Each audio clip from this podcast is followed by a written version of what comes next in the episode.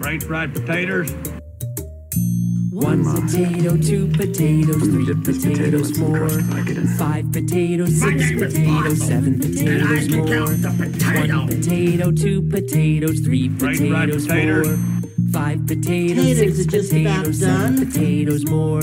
Potatoes. Welcome to the Potato League Podcast with your hosts, Dan and Tom. Thanks, TJ. Thank you, TJ. Welcome to episode 305 of. Yeah, I think it is. I think so. I think so. Um, we actually have kind of a uh, organized. We both kind of watched the same movies this week. Yeah. We've been uh, playing the same game all week. Yeah. Um, I know. I was. I was. My goal. I wanted to see how much of the game I could get close to beating during like school vacation, and then Yeah. like it's not going to happen. I mean, It's a long. I mean, game. if you wanted to, you could, but I don't play these games that way. no, no. I mean, why would you? It's not fun to play. It's not fun to just go from objective to objective to objective, and because you could finish the game. yeah. Uh, once you get to like level seven or so, you can. Yeah. I, ex- think you could I pretty much do shit everything. everywhere. Oh yeah, uh, and I'll just like I, w- we were just saying before we started. I'll stand in an intersection and just blow up everything that comes my way. It doesn't get you anywhere. You don't really collect anything because it's not and it's not advancing anything. But I'll just stand there for half an hour or so, see how many trucks I can pile up with just. I, I, one of my things is like if I'm trying to. In, we're talking about. Uh, Oh shit! Far yes. Cry Six. Sorry, we both started Far Cry Six Um, finally this one of my things is like if I'm attacking a base or something and you call an air support, mm-hmm. I'll just go and hide, yeah, and then I'll just like go make a sandwich yeah, until it eventually disappears. yeah. Because once you get like like all three things in the red, Oh, I love that. and like he's sending you, he's sending. I love his- Yeah, sending everybody in the world after you. They're not very good at finding you if you just simply hide well. Yeah, Like storm drains. Storm drains are just a perfect spot. Even if the helicopter is above you and sees you go into it and not come out the other side, they will eventually leave. I do like that. Uh, once they kind of, if you start piling up bodies on uh, Oh, one yeah. side of the storm drain, uh, they'll keep coming, and you can just stand there, and it's like a shooting gallery. Again, it earns you nothing. No. but uh, I don't even think you you don't even get XP for just basic No. killing soldiers. All you're doing is shooting them and getting their ammo. You might make a few pesos. Yeah. That's about it. I know every once in a while you get a guy with like 12 on you and you're like, Yeah, yeah. Yeah. That is the thing too. Like everything kind of drops the same amount of stuff. Like, like gasoline thing, it's almost always like the same. Yeah, depending on the size of the Yeah. canister. Um, are you? I haven't. The only thing I've spent my pesos on are uh, maps at the. I haven't spent. you- I haven't spent any pesos other No? than other than Have you built any of the bases? yeah. Okay. Yeah, I've, I've built a couple extra things, so I can buy the maps. I've got the option, but I'm just like, I'll wait because I'm still like, at the be I I like because I'm on like the first like when you go off your main island onto the little island and then onto the the, Right. the main island. Right. I went off to the left. That's why I went up. Yeah, that's where I've spent most of my time. And like I said, I've still got so much shit there to uncover Oh, yeah. that I'm not going to worry about even buying a map there until I've wiped out most of what I need to wipe out. well, the maps are, are just going to tell you. Uh, well, uh, which ones did you did you get? Uh, the hunting lodge or the fishing or the banditos or I got the banditos, yeah. and then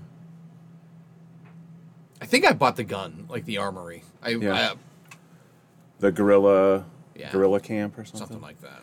Um, which my- really hasn't No, the wasn't guerrilla it, camp doesn't it wasn't worth it because it's like oh you can buy the next level of weapons. I'm like I already own many Well, of these next level weapons. And also, like, like the level four weapons are like four grand, and like, Yeah. I ain't got that kind of pesos. I don't have that money yet.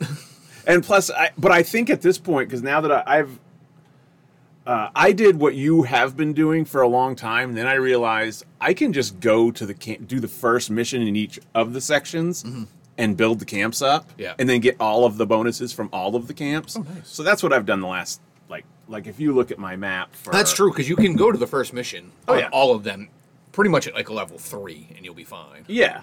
Uh, like if you look at my map, it's all dark because I just kind of came over here to do those missions. Yeah. I did the the one for old Carlos. Yeah, I'm with Carlos the- Montero right now. Then the two uh, entertainers, I guess. I don't know. Yeah.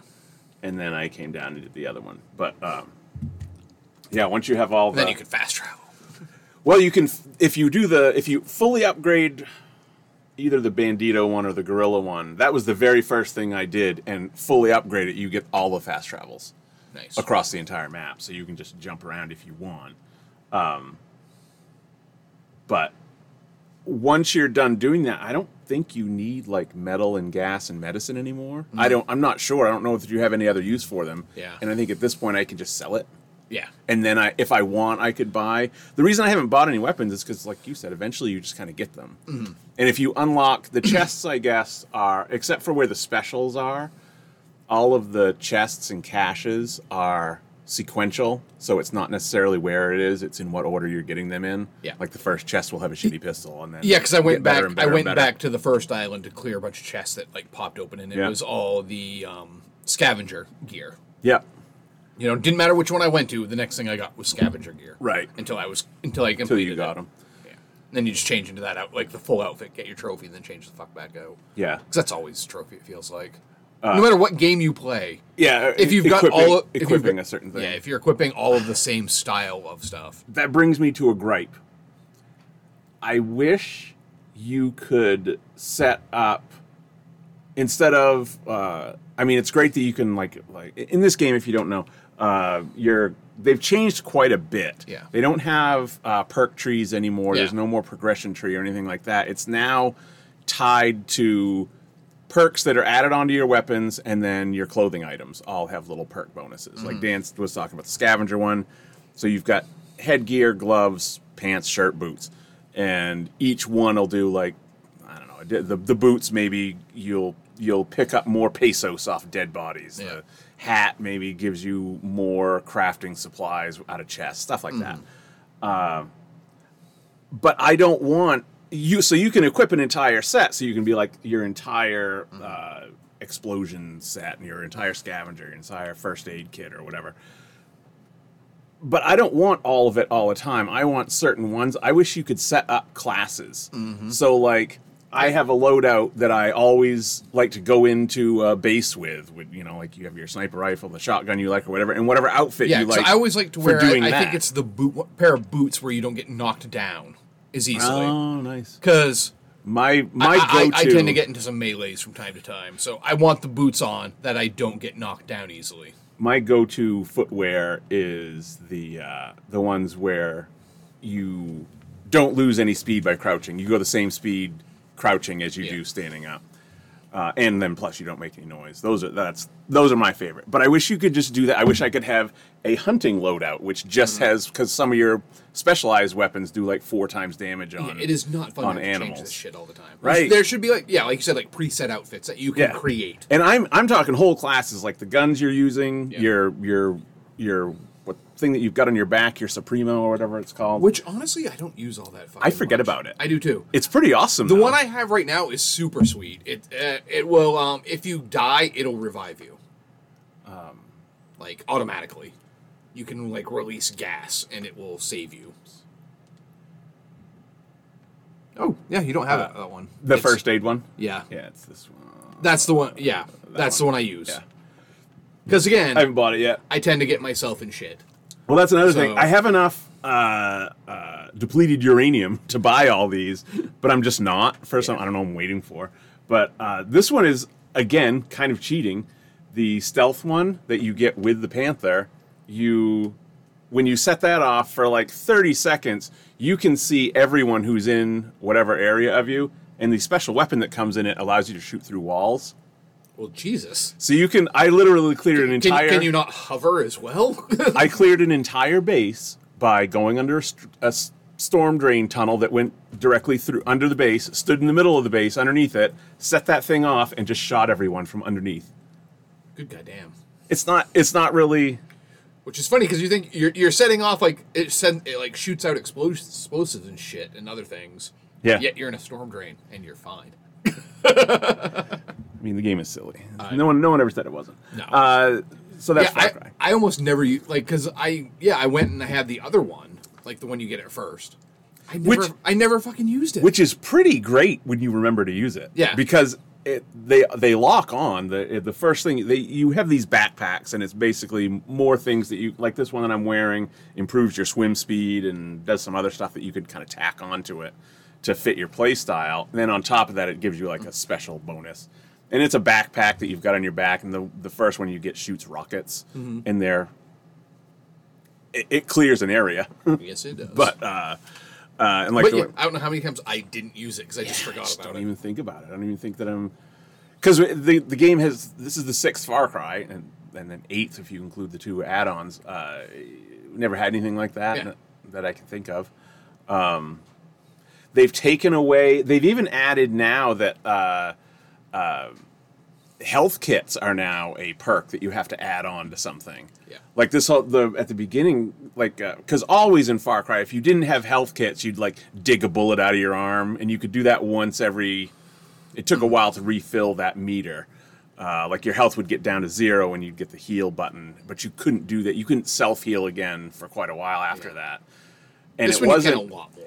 Yeah, you can more often certainly than before. Um, Yeah. But I was looking. I finally looked it up. I was like, "Where the fuck are the health kits?" And then I I read that you have to add it to Yeah. one of your supremos as a as a perk to add on to that, which is fine. I do kind of like the idea of that having a different supremo for e- uh, different situations that you Yeah. can just kind of Yeah, I, I have like them my set up. healing supremo because basically, if you die, you just like click the buttons and it releases a gas that like wakes you back up. Because far too often, because again, I I like to put myself in situations I probably can't get out of easily. Um, I would die, and then it sometimes starts you over back at like the fucking base you were at. Well, it'll start you at the closest safe at the closest uh, uh, fast travel spot. Which the- the if you haven't unlocked many, Yeah, true. you've got a ways to go sometimes. 'cause it's like, oh fuck, I have that- to run like five minutes to get back there again. I guess my thing is is that's the only downside to dying. There's no penalty to dying. No. So like if you're close to a, a fast travel spot and it saves so often, it saves automatically every time you open a chest, every time you do anything. Yeah. So nothing is lost if you Yeah, that's the thing. Like, yeah, if you're attacking a base and you've cleared most of it, but say you've opened all the cases, but you haven't defeated one enemy and that guy Yeah. shoots you, Yeah. you don't have to go back and get everything you've already Right. gotten. Right. But if you want to clear it, you still Yeah. have to go back. And sometimes if you're a couple, like a thousand yards away or meters away, you're like, fuck, Right. still got to run that back. Damn Right. it. Overall though, I'm having a good time with it. I, I, yeah, I'm Uh, enjoying the game a lot. It's, it, I don't think it's, I mean, it's an interesting concept. You're on like, you're essentially on, in Cuba. yeah. at a time of revolution, and the pow- powers that be have created the strain of tobacco Yes. that will both make you more pliant and gives you cancer eventually. similar to uh, there's always a drug in Far Yeah. Cry. That's one of the staples of the of the game is there's always a drug. Like the last one, what was it called? That the that the sister was making in Far Cry 5? I can't even remember. Bliss. Bliss, yeah. She made I was just supposed to say all it did is make you really happy. Um. I'm a little disappointed with they've they've dialed back the hunting and fishing stuff, A lot. which I really liked. I do too. Like Uh, every time I come across a fishing spot, I'll stop and like fish for 15 oh yeah. I uh I just I took a boat out into a cove and shot barracuda for about 45 minutes the other But day. but here's the thing too with like with the fishing especially. Like you got to spend gunpowder to get new lures. yes. Which I'm like, Yeah. I don't know if this fish is worth it right now. I know that I will tell you that the fish is not worth it, and I did it anyway. yeah. I have maxed out fishing gear. I have maxed out my fishing line because I got. Yeah. I'm like, I'll sit there and struggle with one for a while. Yeah. I, and so far, I haven't not caught something because I didn't have a lure. yeah, But yeah, I, I snapped a line, so I upgraded that. yeah, I mean, and some of them it's still like fucking Christ. You're still fishing with it for a while to reel yeah, it in. yeah. Although I'm like, I have a gator. Why isn't he swimming out and fucking grabbing this thing for me? Come on. I have my. This is awful. Uh, the barracuda needs something to be attracted to, so I go out in a boat so that my dog will swim around the boat and attract the barracuda, and then I shoot them. And if the dog goes down, you can just revive him, and he starts swimming around again. Yeah. The animal companions are another staple of Far Cry. Um, we were Some just talking about that. choices. One of them, I'm actually, I'm that that checkpoint you saw me clear. I was clearing that because it's right next to where the last uh, animal thing mission starts. I don't have the chicken. uh, That's the other thing The that's kind of weird about this game is you participate in cockfights. Yes, you do. Yeah, I haven't, I haven't As- done one yet. Oh, it's weird because it's like Street Fighter style. Yeah. It's Oh, really? Yeah, it's like Oh, cool. si- it's like side by side fighter, like you know Tekken. Nice. But the, I mean, you don't have many moves that I've discovered so far. But then I've only got the base chicken. Yeah. I have quite a few. I did win my first fight, won me hundred pesos on the fight, but Ooh, I didn't think about that. That being a good way to make pesos. The best way to make pesos, I think, is like we were talking earlier, the bandito mm, things. but Yeah. I don't. I don't know where there are more leaders. I just have the one. yeah, I just yeah I have to remember every once in a while to go check to make sure he's. I Yeah. can send him on the next one. Yeah. the next one. Uh, if you don't know what we're talking about, we're sorry. We're not going to explain this whole game. Yeah, you, you, It's you great re- you- You, podcasting. re- er- basically, every this is a cool thing though. Like every time you rescue someone, they join your your people. Yes. and every, like I don't even know how we got the first leader because I mean he was there. I think. Well, Did- I mean, you didn't- you did a mission. I think that that that opens up that whole chain of Yeah. uh, of options, and he But yeah, basically, there's like this first one guy who owned like a bunch of boats. Yeah. that now he fights with you, and he'll lead the missions you send him on. these are very similar to uh, Assassin's Creed has always had something like this where it's a uh, you're not you're not doing anything. You send people out on these missions, and they're kind of like uh, I do text, text adventures. But I do like yeah that it gives you choices. Like Yeah. okay, you're here. If you do this, you might lose this many people, but you'll have high success rate. Yeah. So or you might have to bribe someone. Yeah. and you'll lose pesos, or you just send, set the whole fucking place on fire, and it uses up this much gasoline. Yeah. So what we're talking about is yeah, there's this whole little side game to earn you uh, supplies and money and stuff, where you just go to this board and you have this leader and you like send a them. It's like a help wanted. At, Yeah, and you board at a send them on this mission, and then it gives you these options about how you want to proceed through the mission. Do you like dance? And, and they'll have they'll carry different different levels of risk. Yeah. Some of them will be 100 percent success. Some of them will be like 45 percent And like you would expect, the, the higher the risk, the greater the reward. Right. Usually, Although sometimes I don't even want the greater reward. I'd rather have something else that they're offering. and you can continue the mission even if, if like the first part fails. I have yet to fail anything. I have failed one once Yeah. because I, I went for the fifty percenter. Oh, I'm yeah. like fuck it, I'll try it. The- the- and the lowest- failed, and I'm like okay, so I'll probably nope. You you literally just move on to the next thing, and you just don't get that reward. you just don't get that reward, and you don't get like I al- you know because other ones like okay you can do this, and the the reward is your your next mission will be ten percent more likely. to yes. pass. Yeah. So yeah, it just didn't offer me any more like increased odds. I think the I think the lowest odds thing uh, thing I've tried is 65 percent in it. Yeah, in no. it I tried the through. 50-50 just for the fuck of it because it was something like it was like I don't really care if I win any of these rewards on this one, Right. so I'll try this one, and it was fine.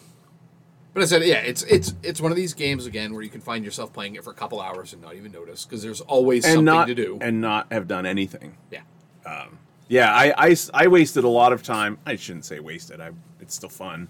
Um, not doing stuff when I should have been unlocking bigger rewards to to kind of move on. But uh, at this point, I'm just kind of.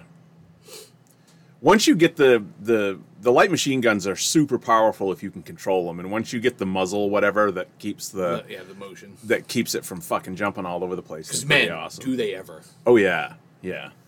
Uh, and I use the middle one because the last one fires too fast and it use up all your fucking ammo.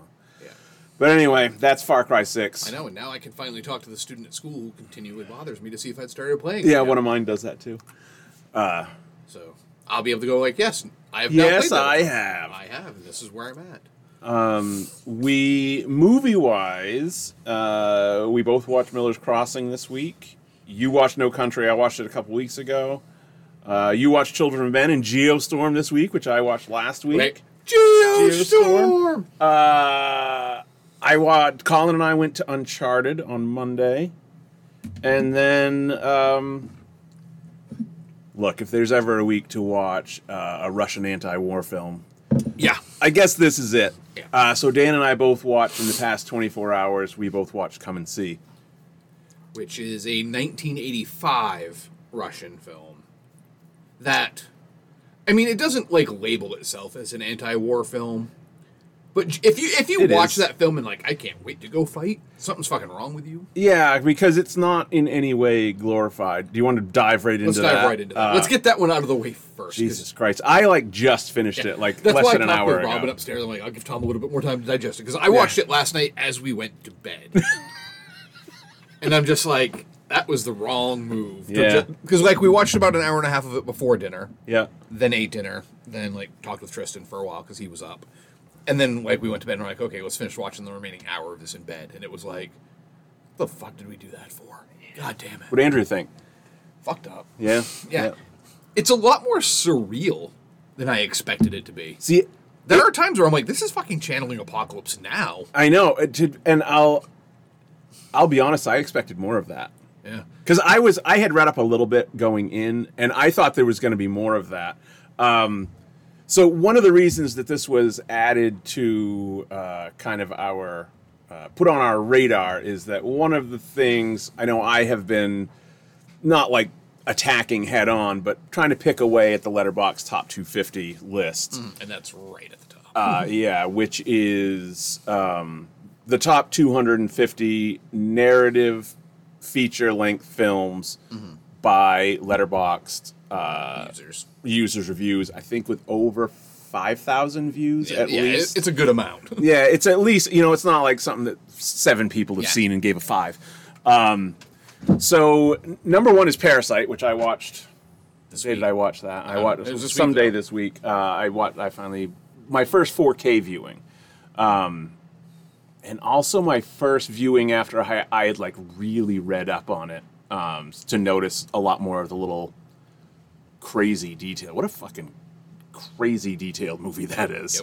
Um, right up to the point of the like the the the when the lightning crashes when they're getting drunk in the living room. That's like the exact center point of the running time of the film. It doesn't come up when you look at the timestamp. It's not exactly halfway, but the actual running time of the film. That's the halfway point. Everything goes to shit from there Yep. Um, just really good stuff. But we're talking about Come and See. So Parasite is number one on that list for Letterbox. Come and See is number 2 mm-hmm. This is a movie I was not at all familiar with, which is not shocking. It's it's not very I, available. I wasn't either though, and I'm. I don't want to. I know some Russian cinema. sure. Okay. Like I've seen more than one Tarko- Tarkovsky film, which Okay. is. I mean, I, I'm you see the Solaris yeah, and uh, Solaris and Mirror and Stalker. yeah, Stalker's another one. Uh, I, Ivan, Ivan's, Ivan's Childhood, which is compared a lot to this film. I Yeah. haven't seen that one yet. That's one of the ones I need to see because it's not. I think it's a bonus feature on one of the Criterion discs. Um, that particular. Did you have you had the Criterion of Come and See? I bought it yesterday. Okay. because we went to Bangor. And I Did you watch was on- any of the stuff? Yes, which oddly ties it in with the rest of our stuff. Okay. Because one of the special features is like a 10 minute interview with Roger Deakins, Interesting. who was not a cinematographer on this film, but he apparently watches this film like once a year. Jesus Christ, he a sadist? What's wrong no, with this guy? I also didn't know Roger Deakins was very British.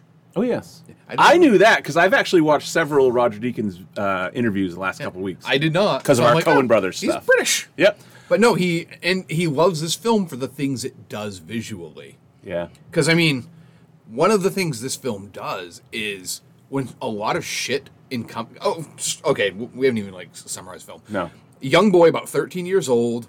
Uh, he lives in Bela- Belarus. Belarus. Um, during World War II, the Germans are invading his country, so he is joining up with the local army. In order to get a weapon, him and his buddy, who's like eight, but is fucking awesome. Having a blast. He talks with that voice. Yeah. Um, are digging old World War One trenches up, looking for guns, and they each have found one.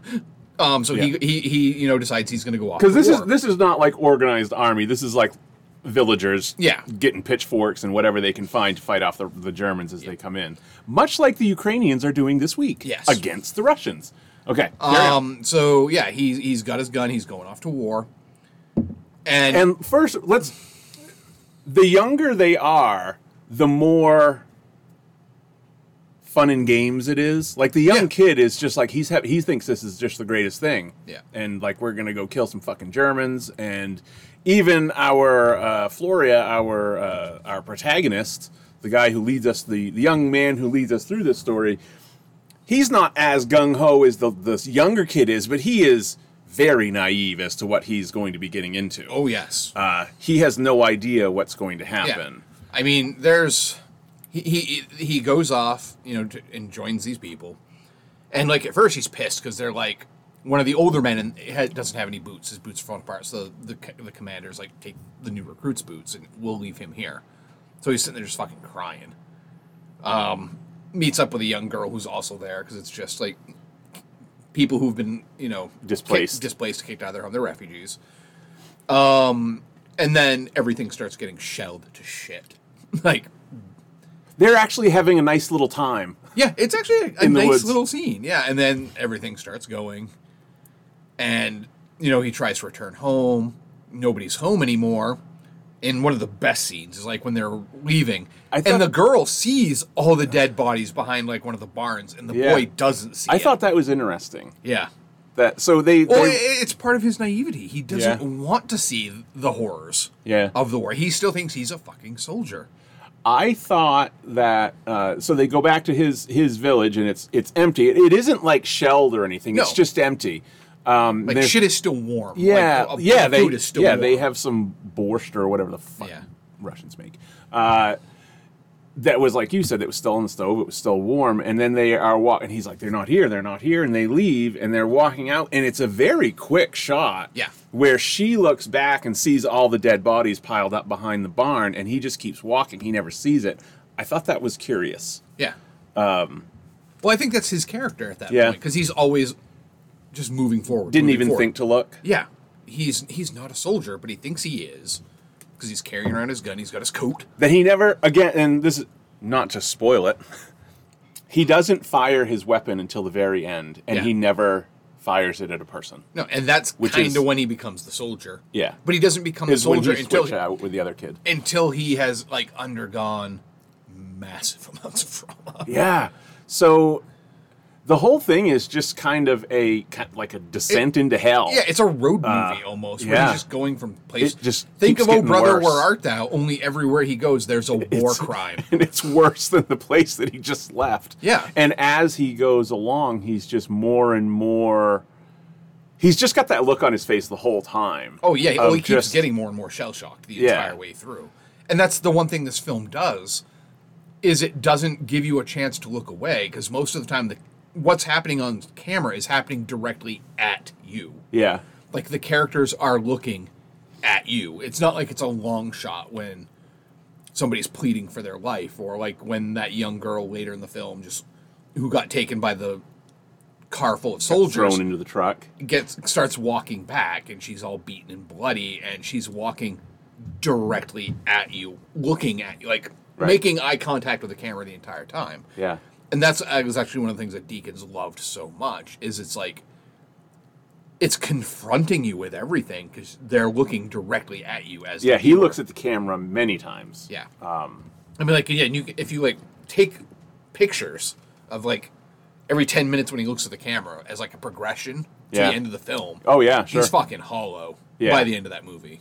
yeah. By the end of it, he's uh, there's barely anyone in there anymore. Yeah. Uh, he's just And a, he's still- a husk. 13. Yeah. 14. Yeah. This this whole film takes place over like three days. Yeah. If maybe And, not even. and it's hard to tell the time sometimes. Not even maybe. Maybe not not even. not more than a week. yeah, and he hasn't traveled a lot geographically. No. He's walking everywhere. Yeah. Yes.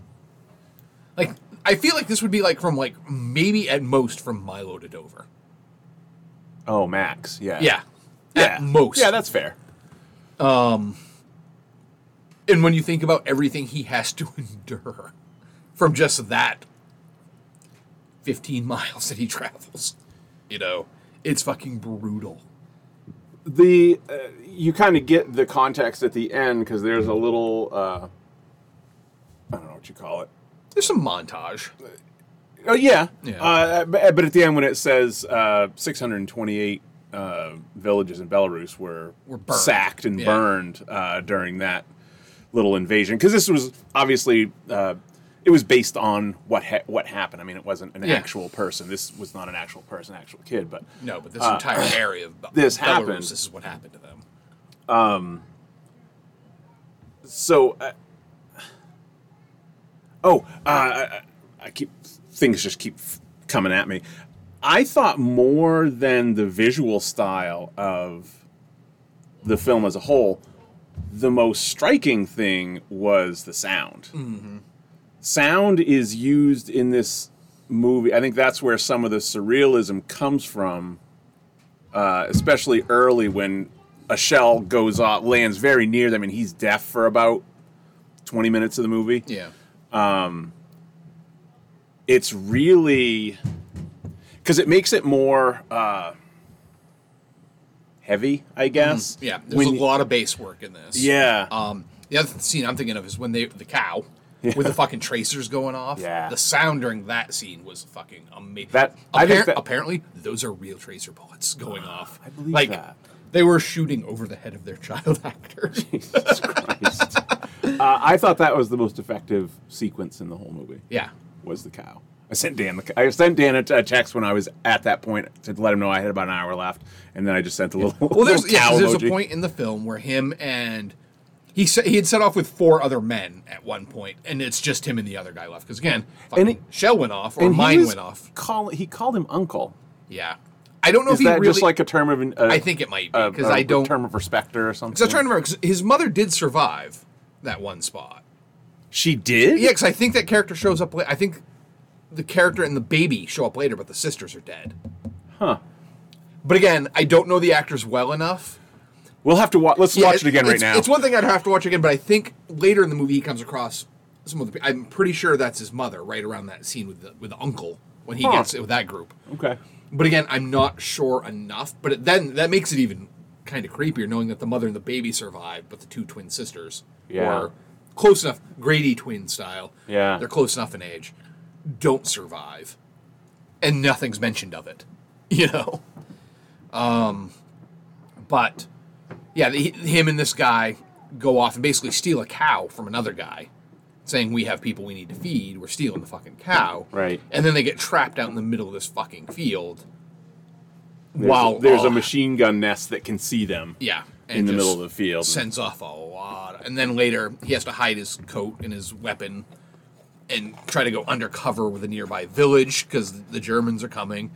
And that doesn't go well, as one would imagine. No, that- Especially when you learn at the end of the film that like they did this to 628 different villages. Yeah, they did the old uh, "come this way, we'll take care of you," and they herd everyone into a barn and set it on fire Yeah, oh, basically say you can escape, but leave the children behind. Yeah, because the children are troublemakers. That was fucking weird and eerie. Well, I mean, if you want to erase a country, as Yeah. we watch with Children of Men, Yeah, if there's no more kids, there's no more future. right. No, no, no quicker way to demoralize a village than to murder all their children. Yeah.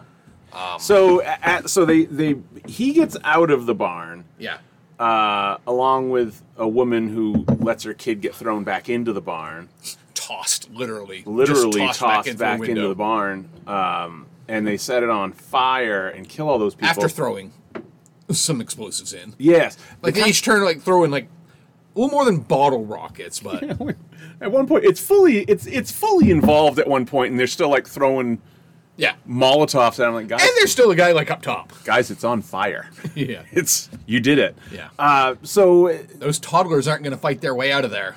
there also isn't a lot of you get a lot of uh, he comes upon something that's already happened Mm-hmm. because the the unit of Ger- and the, the other thing that the the stark difference is the Germans are having a blast. oh yeah. They're laughing. They're drink. They're half of them are drunk. Yep. um, just having the best time because These villages are not putting up much of a right these are not soldiers these are mostly old little old men and Yeah. little kids and farmers and Yeah.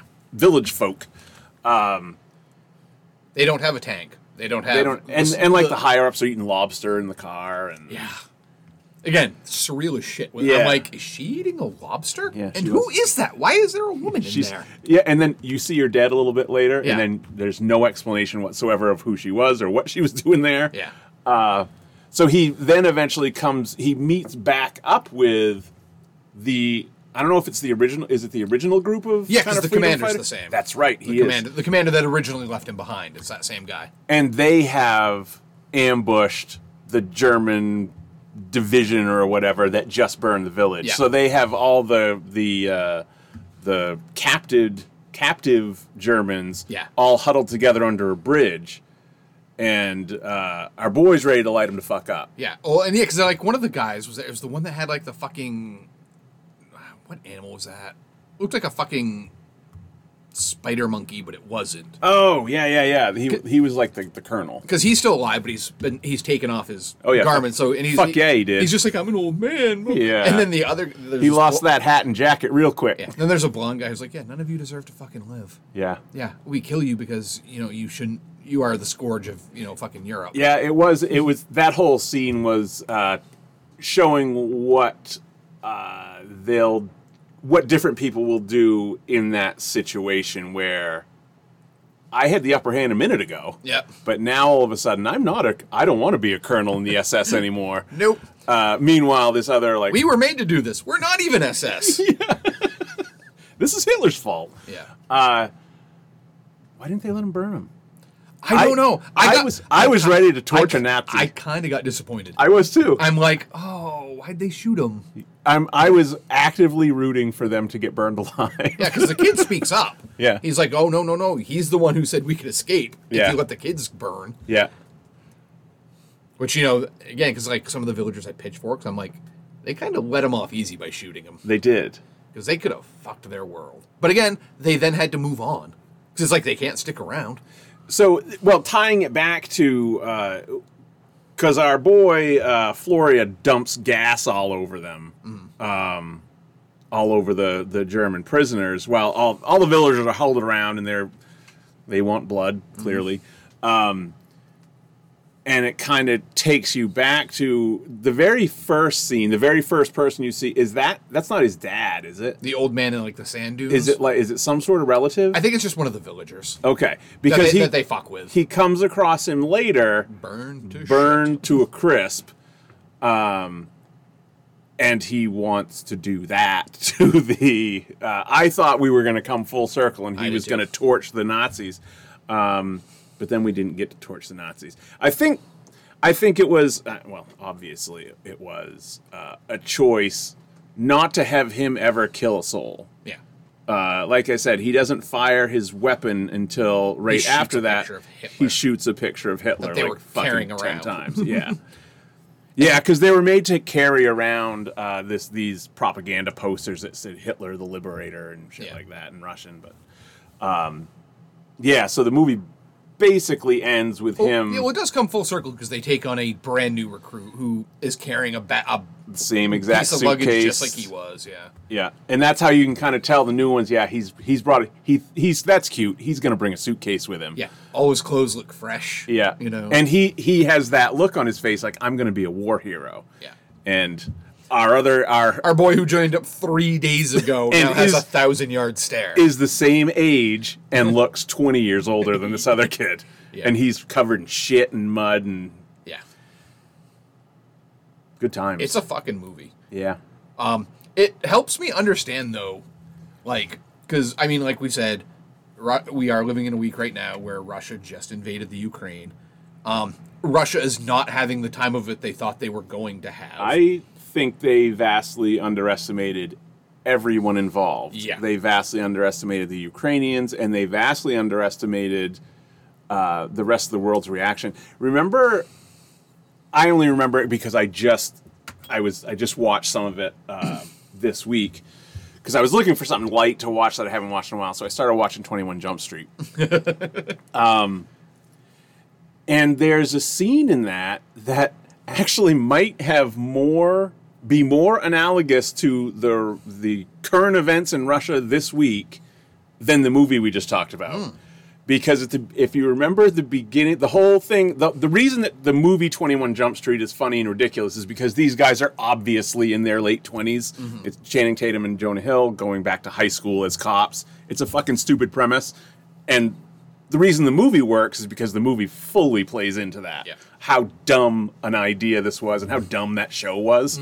Um, and when they get to high school, the Channing Tatum character, he was the popular guy in school, so he's going to be, he thinks he's going to dominate high school again.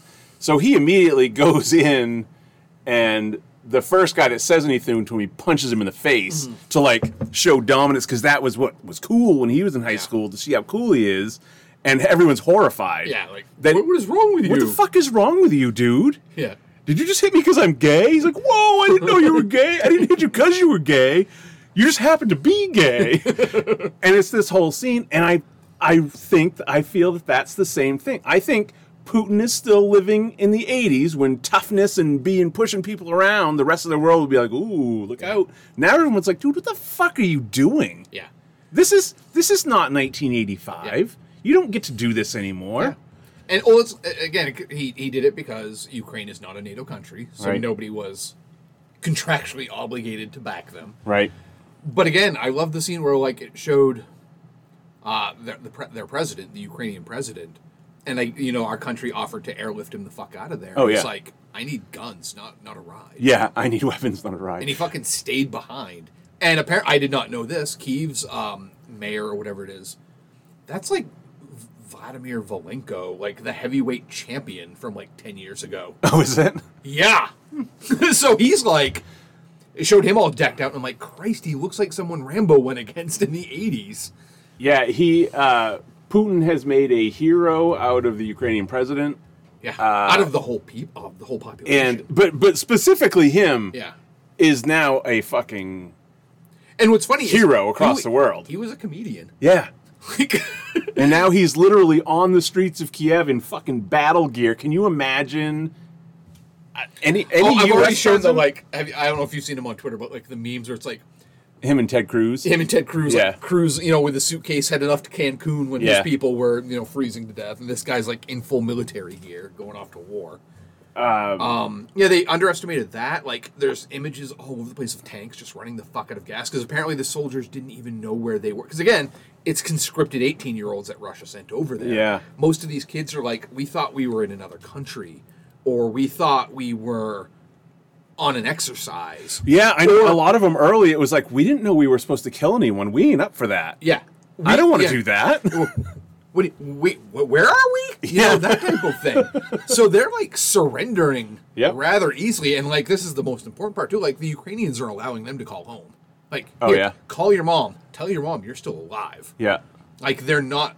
I mean, they're still taking them prisoner. Yeah. But I mean, if the shoe was on the other foot, Russia would be executing people. Oh, you'd never, you'd crazy. never hear from them again. I don't, I don't think he. I also think he underestimated his own people. Yeah. Uh, they're There's protests in there's St. Petersburg. massive protests, like tens of thousands of people. Um, and and here's the thing too. He's not like China right now is like no thank you. Oh, they don't want any part of that. Yeah, because I mean, I, I've been having like text conversations with Connor because Connor will be going off to Poland in May. Yeah. as part of that peacekeeping force. Um, but he's taken a lot of officer classes. He he knows a good deal about. Yeah. I mean, his diploma is in foreign relations. Yeah. So this is shit he has spent a good amount of time studying, and he's just like, as soon as it happened, he's like, let's. What's gonna?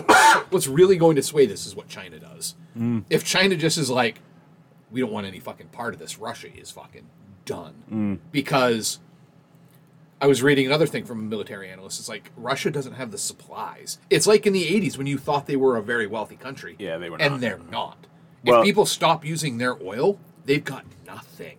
You think they weren't wealthy a couple days ago?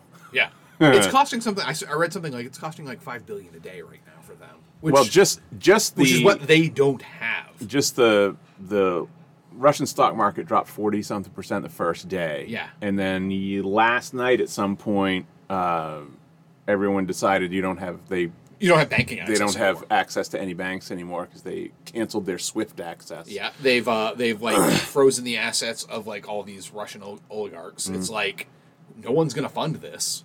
Like even like the Russian oligarchs that own like some FIFA clubs. yeah. The clubs are like, we're not fucking playing. Yeah. Fuck you. so that if the, if these people understand anything, it's the importance of their their wealth. And And- if this is going to cost them their wealth, they're not gonna fucking back well it. because they're nothing without it. yeah. And uh, well, and, oh, the other thing is um, airports won't. Uh, airports around the world are not allowing Russian jets to land. I know one of the things about Delta today announced that they will no longer. It's like that they will not fly. They will not have anything to do with Russian airlines. Then, like afterwards, it mentioned they don't currently work with any Russian airline. It's like brave guys. Yeah, It's brave. You really stuck your neck out there. Glad you got out in front of that one. But again, yeah, that will happen. I mean, I saw an image of like the airplanes around the world, Yeah, and like there's like this big gaping hole. big blank spot. Yeah, where there's no planes flying there. And again, yeah, Russia's going to find themselves cut off from the world. And if like They're mean, just gonna, yeah. They keep going this way. They're just gonna end up a really, really, really big North Korea. Yeah Just yeah you can't, you can't function in today's world like that. They're Yeah. gonna be stuck in the '80s for. And it seemed like their invasion was like they hoped that they would take the Ukraine in like two or three days. Oh, like, Like what we did when we Definitely. fucking helped out with Kuwait during Desert Storm. Yes. We went in there, people flee it, fled, and we had it no problem. Yeah. They don't have the sources. And watching this film, I can start to understand why the Ukrainians are the way they are. Because, I mean, this is Belarus, not Ukraine. But again, the Ukraine, it's not like that wasn't invaded by Germans either Right. if you have a history of being invaded, you're teaching your people. Yeah. Like, I mean, they conscripted like every man from 18 to 60. Yeah. It's like automatically, nope, you are involved now. And like, it, you see all these pictures of these people. Like, I saw one picture of like a 70 year old dude showing up. Yeah. Oh It's- yeah. And Yep. it's like, you know, he's ready for war. Um, these, you know, you- if anything that we've shown in our 20 years in Afghanistan and our 15 years in Vietnam, it's very hard to win a guerrilla war Yeah. when you are when you are the when you are the invader. Because I, I saw some statistic from a guy who teaches at the war college. You only need one person for every five invaders. Yeah. And you can def- you can successfully defend your area because you you know it's like they've already like started. I saw I don't know if you see the picture of like a street sign. One says like instead of a street sign, it now says like "fuck you, Russia." Yep. Russia this way. You Yep. know, they they're taking down street signs. They're clogging up you know city streets, so that you've got to go commando style through them, and that's never at the advantage of the invader. And all you have to do, I mean, I say that like it's easy, I shouldn't, uh, is just outlast them. Yeah. Like when the tanks run out of gas, it's not a tank anymore. It's a big hunk of metal. Yeah, it's a coffin for people who are in there. and as we've already seen, they're running out of gas already. Yeah. And then, and they're like, can you imagine the fucking balls mm-hmm.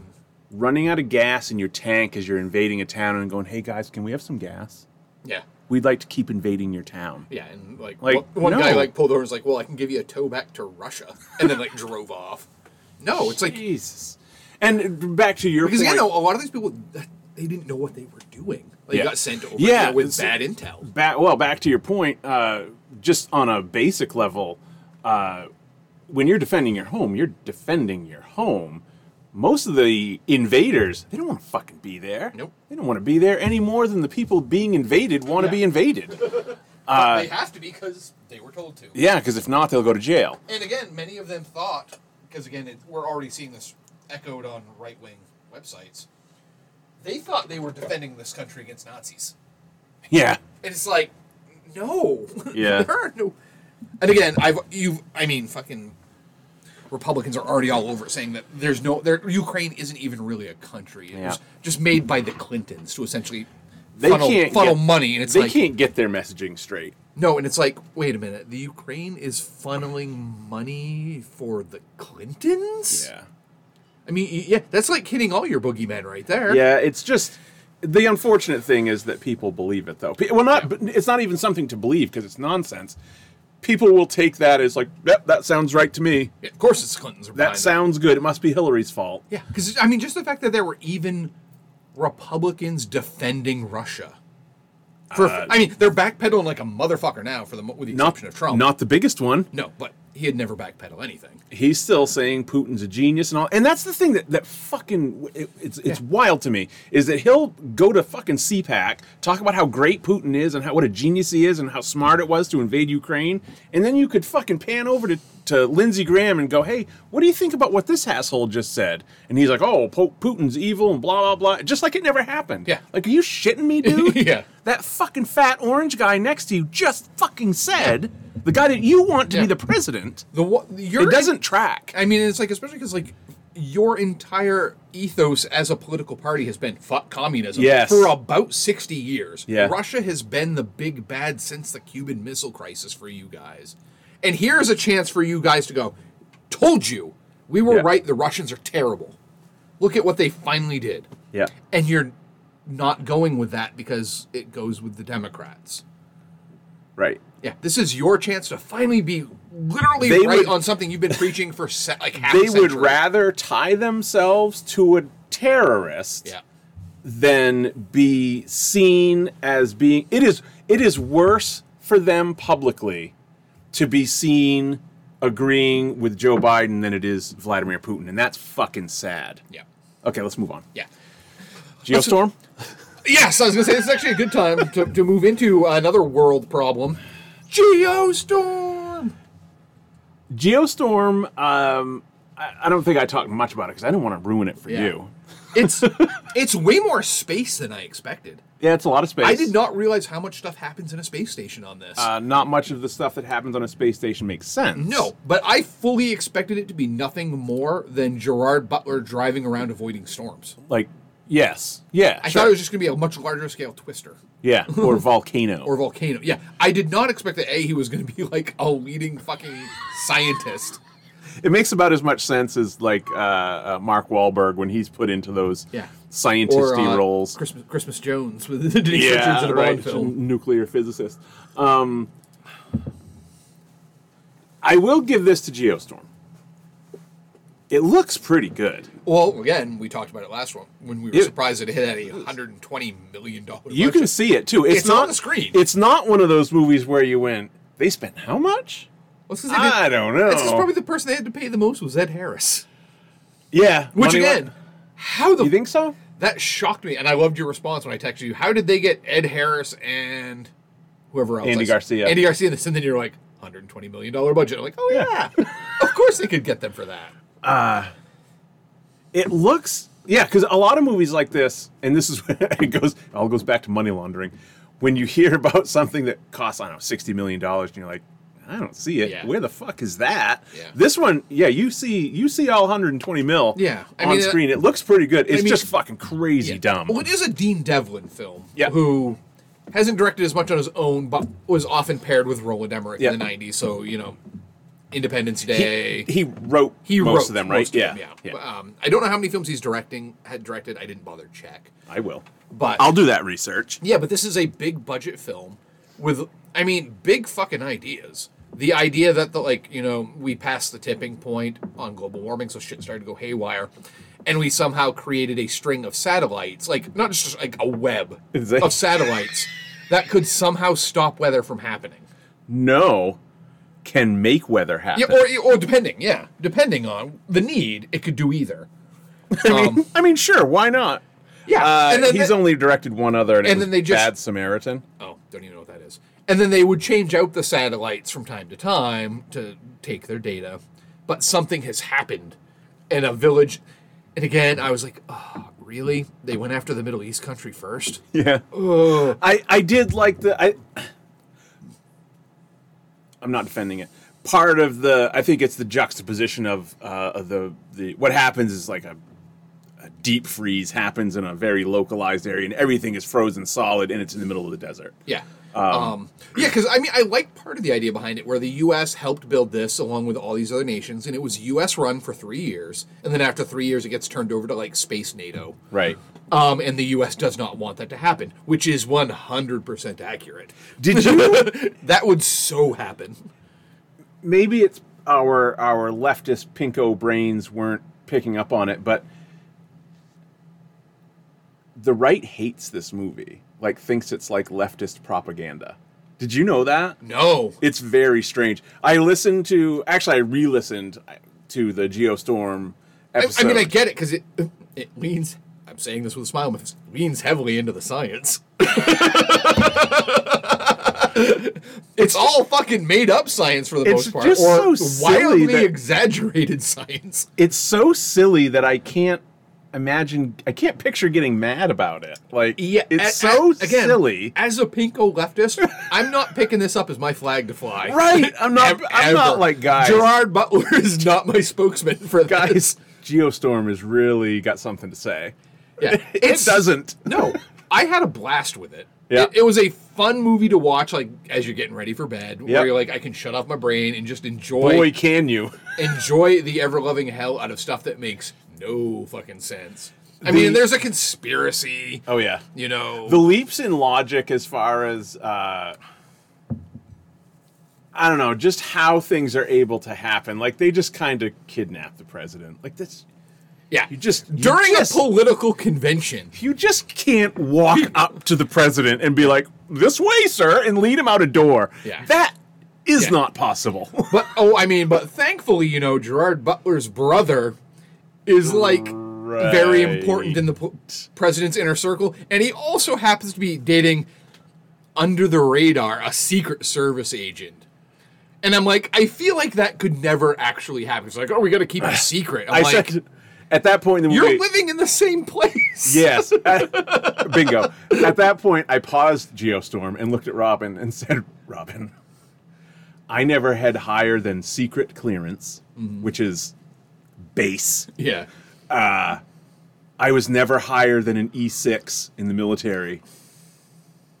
And they make you fill out this 30 page fucking oh, SF 86 form, whatever, that has, and they do background checks and all that. They didn't know where the fuck this woman lived. Oh, yeah. Connor- and who she lived with. Connor applied for Secret Service, and it was fucking a lengthy, like, investigative process. Yeah. And Yeah. again, he's only 24. So there wasn't a whole lot to investigate for him yet, because he's basically lived in his house, yeah. where he lived in college, and where he lives now, his first apartment. Not, a- and he's not had a whole lot of jobs to investigate. Like, they didn't know who her roommate was. Yeah. Come on. That he's in often in the same room with the president. Not even just a person who works at the White House. and You the know, odd. I mean, I, back, I remember back to West Wing when like fucking you know the relationships that would happen there. Yeah. it was like no, everyone fucking knew, and Oh, yeah, yeah, sure. Uh, it's yeah, that of everything in Geostorm, that was the least believable part. it was Kinda. like, come on, yeah. Uh, Especially because they weren't careful about it. no, and that's there always seems to be that because you have to have uh, in any of these types of movies. I'm not to say I'm not going to say to make it work logically, to but to move the story forward, you have to have people that serve so many different ridiculous functions. Oh, like Zazie Beetz, Yeah, who can just hack into. whatever you need her to. Yeah, oh, I Um, can do that. Sure. I wanted the movie to be about her. I She was the most interesting character in the entire Geostorm, yep. and she's Oh, on screen for like ten minutes. Yeah, I just love. I love the girlfriend though. Like, you want me to do what? I took an oath. Yeah. And it's basically like, please, okay. I guess I could do it. Please, okay, yeah, I'll, I'll kidnap the president. Yeah, and then drive away. A- And it makes me sad that, that no one in the film was driving an actual Geostorm. uh, that came up in the, um, I think in the How Did This Get Made that that there is an actual Geostorm, and they were like, do you think like at some point someone saw the script and was like, guys, you know, there's an actual Geostorm, And right? it's and it's like the smallest. Car. It's this little car. teeny shit car, and do you think they're like, "Fuck, we already did the posters," you know, or whatever? Like, it's too late now. We got to call this stupid movie Geostorm. Yeah. Uh, yeah, it is absolutely terrible, but it's absolutely worth watching. It's on HBO Oh, yeah, right now. HBO Max, yeah, 'cause that's where I watch it because I, I surprisingly don't own it. Are you going to? If I ever find it like in a like Dollar dollar bin, fuck yeah, Yeah. I'll buy it. Um, because it's one But will you watch it again? who knows, but it might be one like someone wants to watch. I'll be like, I can let you borrow that. Yeah. If you need to see Geostorm, if you have a hankering for some, Although I do Geostorm- now have on top of my DVD player upstairs, Gerard Butler's Gamer, ready to watch that at a moment's notice. I've never seen Gamer. I haven't either, but it looks equally as ridiculous. So I'm like, fuck it, I- I'll do a couple of Gerard Butler films in a week. Why not? What's the one with Katherine Heigl Oh, where he's like a an Irishman. No, I don't know. He may be. He's like a the ugly truth. Holy shit, that movie. Uh, it used to be on. It's once again. It was a, a Sunday afternoon at work type movie. It was on all the fucking time. That and Gerard Butler's big on like TNT. They really tried hard to make Ger- Gerard Butler like a romantic comedy lead, which you know, after seeing 300, I could see why they went that direction. They're like, guys, you can draw abs on him like nobody's business. Yeah, why they didn't just put, start putting him in more and more action films? I mean, he's still got a few He here and was in quite a few. I mean, he had he had a franchise. oh, that's true. He's got the Olymp- Fallen Olympus franchise. Fallen, which I haven't seen any of those. Really? Yeah, Uh, I watched Law Abiding Citizen, which made me angry. I've seen Law Abiding Citizen like th- parts of Law Abiding Citizen like thirty. Because the end of that, where like I still don't even know what it's about, and I've like seen it. Well, it's like here's a guy who had everything planned out except for what what eventually defeats him at the end. It's, and it's the one with Jamie Foxx, yeah, right? and it's literally like the dumbest thing in the world. Like he didn't booby trap like one particular area, and it's like, but everything else in the world, he had eight million things drawn out. right. Yeah. Okay. Now I'm, And I'm I'm- just it's like- coming back to me a little bit. I'm like a man who thought this far in advance about everything, didn't set up a booby trap in his home base. What? so someone could just get there? All right. Is it him that's in the? Yeah, it's him that's in the one uh, that's either just come out or coming out soon. That's uh, similar. Isn't he in prison and Cop out. Yeah. Yes. Uh, That, that, yeah, he, he's the one who's chasing after because it's Frank Grillo that he's chasing. So a much better version, hopefully, of gamer. I mean, not gamer, but uh, law-abiding I'm hoping so. Yeah. I've got it. I think it's yeah. It's uh, I think it's on Hulu or something right now. Oh, it is? So free. it's out? Yeah. Okay. Yeah. Because Because that's actually by I was um, actually going to check that out. Joe. Christ, Joe Christ. That's an awesome name. I know. No, but the director is um the guy who directed Narc and the A Team and the Grey. But I'm forgetting his fucking name. But he's a great action director. So I'm like Carnahan. Joe Carnahan. Yeah.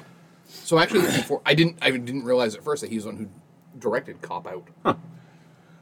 Uh, well, if Hulu ever loads, I'll pop Yeah. it up there. Um, But I'll probably watch that this week because I've got that like queued up on my. Uh, yeah, because I, I keep a list of things on my phone of stuff that just came yeah. to like streaming because like the Kingsman just came, I am not going to watch. Cop That. Shop, the 355, and Kimi Soderbergh's new one just came. I guess that's that is getting mixed.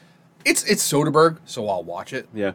Um, and then when I I just watched, which was actually pretty funny, I Want You Back on Amazon. I Prime. was uh, Robin and I were wondering if that was worth watching. It's worth it. Okay. Totally worth it. Um, What's it called? Cop Shop? cop cop out. No, cop shop. You're right. Yeah. Is it all one word? Yes. Fuck is it?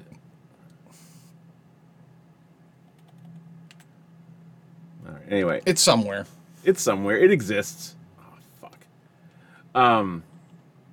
What was the one you watched this week? The uh, I want you back. Oh yes. Uh, Yeah, with um, Do tell. Charlie Charlie Day and um, Jenny Slate. Jenny Slate. Um, they each play people in separate relationships who get dumped, who then, because they work in the same building, meet each other and start becoming friends, and they're with their goal to break up the other person's new relationship. Right. So like Jenny Slate wants him because again he can't. Her boyfriend is um, Scott Eastwood or was Scott Eastwood, and he's dating like a woman who's a baker now. And Charlie Day's like, "Oh, I can break him up," and she's like, "No, you can't." Thanks, but no, I don't think you can. He is dating, uh, or was dating. Oh, Christ, can't remember her name, but she was in Jane the Virgin. She's the main character in Jane the Virgin.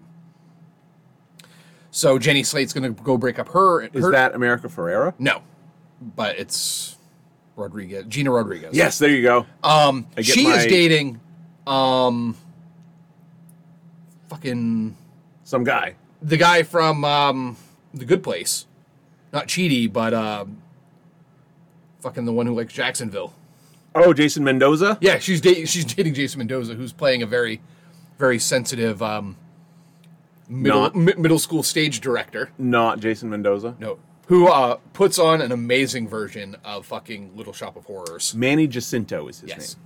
Uh, I wanted the film because it's two hours long, so it overstays its welcome. That's a long. But I'm like, if it if, if 45 minutes of this had been his play of Little Shop of Horrors, I would have been 100 percent on board. Uh, I mean, it goes through all the beats you would expect, where of course they're going to fall in love, and then something's going to happen where the truth gets out and things go bad, and then maybe they'll get back together.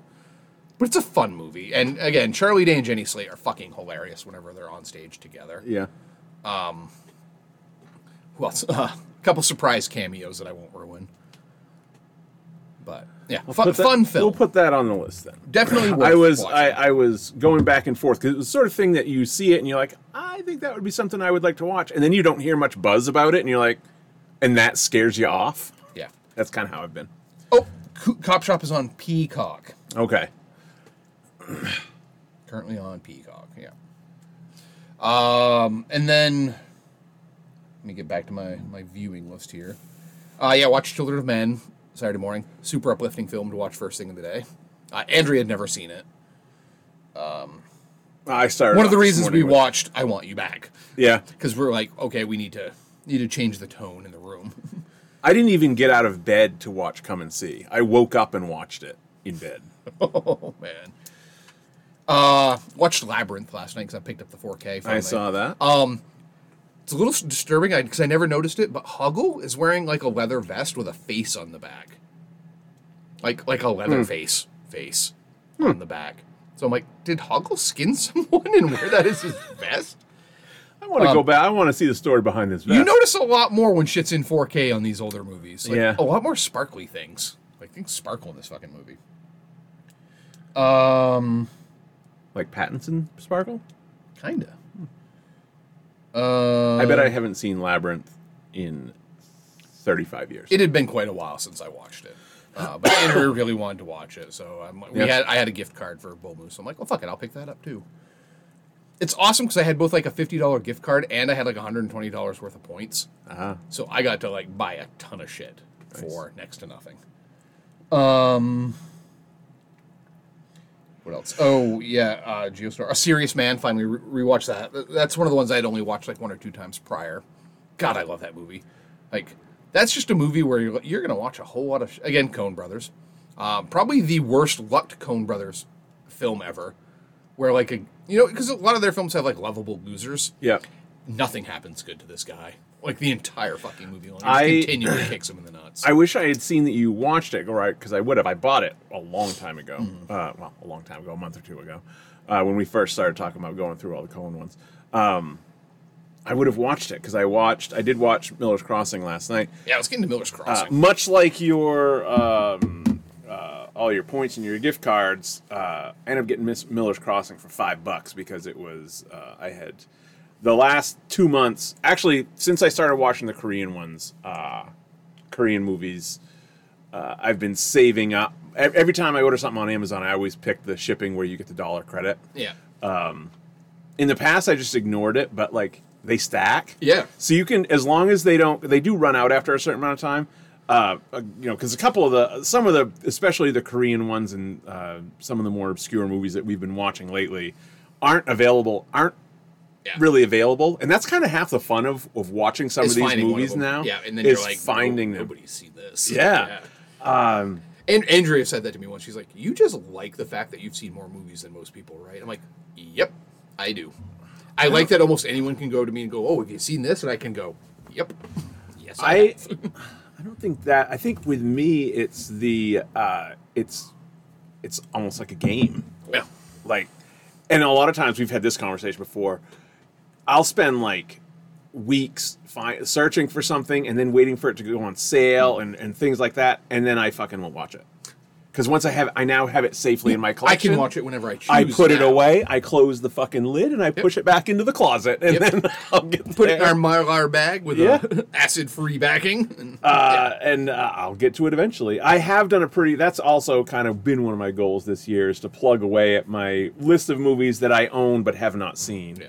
Um, but anyway, that's why I started doing the no rush shipping on Amazon because there's there's five or six like really good Korean movies that are only As available on up, Amazon. I don't care because I'm Yeah. not. I don't need to. Yeah, I'll do the same thing where I'm like, shit, I haven't seen this Mads Mikkelsen film. I better order that. yeah, And then it's like, I started prepping for you know, March Madsness like Yeah. in January. yeah, So it's like, yeah, if it takes two weeks to get here, fine. Right. Whatever. right. Just let it get here. And now I find myself with like 30 fucking Mads Mikkelsen films. Uh, Yeah, which I was going to. I was just going to watch The Hunt and maybe a couple other ones uh, for March, and then and now The Hunt isn't wherever it was. It's before. somewhere else though now. It is. It has moved over from. It was on. Was it on Prime? Maybe. I think it might be on Hulu now. okay. I'm just gonna say that for everything. For everything. It's It might probably be on on Hulu. Hulu. But I remember seeing it come up somewhere because it's one of the ones that we're gonna cover on my Video Monsters podcast. Yeah. Because we're each picking one that we're gonna watch, and then for the last one we're gonna do like a tournament. Uh. and we're like, how do we do a tournament when we haven't seen most of these? It's like just guess. there's three of us. We pick we, we you Oh, pair two yeah. up and see which one you might want to watch more. Now, does he have to be the star of the movie, or is it just As long as he's in? like a bigger part. Yeah. Like like I'm starting off on Tuesday watching Casino Royale. Yeah. because that was the first time I remember like actually seeing this That- guy. that going, him. That's that's a, Noticing that's an actor. Who is yeah. he? Yeah. Um, and then yeah, I'll do a couple. I'll do a couple of the smaller ones. Like he was in Three Musketeers. Sure. A Three Musketeers. There's a bunch of people in that film that I'm surprised are in it. So I, it's the Logan Lerman one. Yeah. So I'm like, fuck it, I'll watch that one even if he's only in it for ten minutes, just so I can cross this off my list. Um, but yeah, most of the one there's a bunch where he's he's made a lot of movies where he's the main fucking character that just we didn't know about. Oh no! Oh, it's on. It's free on a couple. It's on Vudu for free right now. The Hunt. Oh, okay. It's on the Roku channel, Vudu free, Redbox free, Kanopy, Hoopla. Hoopla. But it was on Amazon. Yeah. I mean, it was on one of them for free, yeah. That kind of sucks 'cause I was planning on watching that on on Hulu or whichever one it was on because I don't On Amazon. I don't want to watch it with fucking ads. So now I'll have to go buy a copy of that probably. Vudu's not so bad. Not too bad with it. I mean, you can rent I it for three. You can rent it for three ninety nine. So I never. I I like refuse to rent stuff. I only will if the price is more than ten bucks, and I can't find it anywhere else. Yeah. Yeah. if like if it's for, buy it for nine ninety nine or rent it for three ninety nine, I'm gonna buy it for nine ninety nine. But yeah, but that starts off soon. But yeah, Miller's Crossing. Right. Had you seen it before? No. What'd you think? I liked it.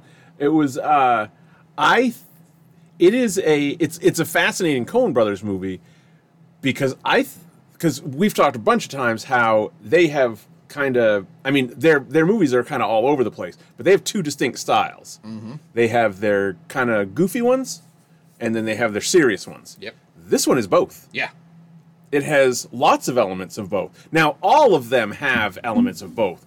I think so far of all the ones I've seen, this is this mostly uh, more than any of the other ones has its feet in has a foot in both worlds. Um, because I started watching it as a one of the serious ones, and I was like, wait a minute, Yeah. they're acting kind of goofy here, and, and they and they do, Yeah. but Especially anytime Jon Polito's on screen. Yes, he is Jesus. way over the top, and it's terrific. Um, But at the same time, though, you then have fucking um, Albert Finney, Yeah. who was very serious throughout the yeah, and but but nice, Yes. uh, a, a nice mob boss. Um, I think the dialogue adds to the the kind of silly aspect because they do they talk like a, a 40s Yeah. film noir double indemnity style. Yeah. People always want to know what the rumpus is. I know. I love it whenever they say, "What's a rumpus kid?" It's like I love that. Um, um, yeah, I mean, and for people who haven't seen this film, it's Oh, yeah. essentially like Yojimbo, where I don't think that's going to help anyone. it should, damn it, Last Man Standing, then with Bruce Willis, uh, which is a remake of Yojimbo. It was. It was. Essentially, in this film, um, Gabriel Byrne is a mobster. He's he's an Irish mobster. He's like He- a. He's, he's- like a. a he's more like second the command. consigliere. Yes. he's not the muscle. right. He's the Uh, he's the voice behind the muscle. Yeah, who often doesn't get listened to, and that's when problems start to arise. Um, he's also fucking the mob boss's wife, Right. Girlfriend. Uh, girlfriend, yes. Uh, which Important distinction. yes, which if He's people, not going to cross that kind of line. which if people don't know, like, we'll get him in trouble, obviously. yeah. But like, his boss makes his boss is protecting a guy who is fucking up the business because it is the boss's girlfriend's brother, played by John Turturro. Right. And Gabriel Burns is like, just fucking let him, let the Italians have him. Yeah. But he won't. Just uh, the the setup. John Turturro is a bookie. Yeah. And the Italian mobster who is not quite equal to the Irish Irish mob boss But he's getting is there. is getting there, and he his big thing is fight fixing, Mm-hmm. and he fixed a fight, and he wants the good uh, return on it. He wanted the three to one return. He's getting mad. It's ethics. yes, it's it's Be- very ethical. because he's like every time I fix a fight, this bookie starts fucking with stuff, and I don't make any money off the fixed fight. because the bookie finds out about the fix and then sells that information to other people who then bet on the fix, which then lowers the odds. So the uh, the, the Italian guy is only making one to one instead of three to one, Yeah. and that ain't right, man. ethics, man. It's So they want to kill uh, John Turturro, but the Irish mobster does not want to let that happen because John Turturro is his side piece's Yeah. uh, brother. And Gabriel Byrne is like, what do we gain Yes. by keeping him alive versus what do we lose? Because he, he he's right. Yeah. The Italians, while not as strong yet, are getting there. And you gain nothing by letting Yeah. John Turturro live, other than keeping yeah. your girlfriend happy, who is. No one in this movie also also every one of these people is terrible. Yeah. Um, most of all, Gabriel Byrne. He's the biggest prick in the movie. Yeah. Um, Yeah. But he he's- gets punched a lot. oh my god, he gets so he gets punched so many times. He gets punched by so many different people because his big thing is he's he's always got his own angle and he's not afraid to lie to anyone. Yeah. So that there's a point where he lets John Turturro's character go because you think the kid the kid John Turturro is just a rube Yeah. at first. He's just a kid in over his head. He's crying. He's blubbering. So he lets him go and like okay disappear. Of course he doesn't. And then you learn just how fucking calculating he is. John Turturro's fucking amazing in this. Yeah, every everyone involved. The whole thing is double cross after double cross after double cross. and who's gonna finally at That's the end the of it whole be able to Yeah. reason their way out of it. Right. Yeah, that's it, it- yeah. It's it's a film noir without being a film noir, being funnier than most film noirs. Yeah, I still think I think it it it fits. Mm-hmm. It works. Yeah. as that. Great film, great fucking film, and it's it's just so weird because they would then go from that to Barton Fink, which is more screwball. They yeah they just pinball from fucking Blood Simple to Raising Arizona to Miller's Crossing to Barton Fink. It's I've now I've, I finished my rewatch of them. I've now watched all of their films within like the past year and a half. So Yep. I'm pretty pleased with that. Um, I still have to watch Crime Wave, which is the one they wrote and direct. They wrote for Sam Raimi to direct. It was Sam Raimi's follow up to Evil Dead. Apparently, it's a big fucking mess, but I have it. Uh, It's a it's a Region B film, so it's one of the reasons I haven't watched it because I have to watch it on down downstairs disc, and Andrew doesn't want to watch it. So I'll probably end up watching that like, but like a half an hour before work, then a half an hour after you know Oh, when I get home from work before I start cooking dinner type of thing. Yeah. I'll watch it piecemeal. Yeah. Um, especially because again, March Madness starts on Tuesday, so I've got to really gear up for that. How many Mads have you got? I've got like thirty. I'm going to try to put down. Oh, wow. Yeah, I, it was surprising how many film, and a lot of them are like really good sounding films. Because again, he's foreign, Yeah. so he's got all these foreign films out there that I've never fucking heard of, and I'm like, these sound great. Right.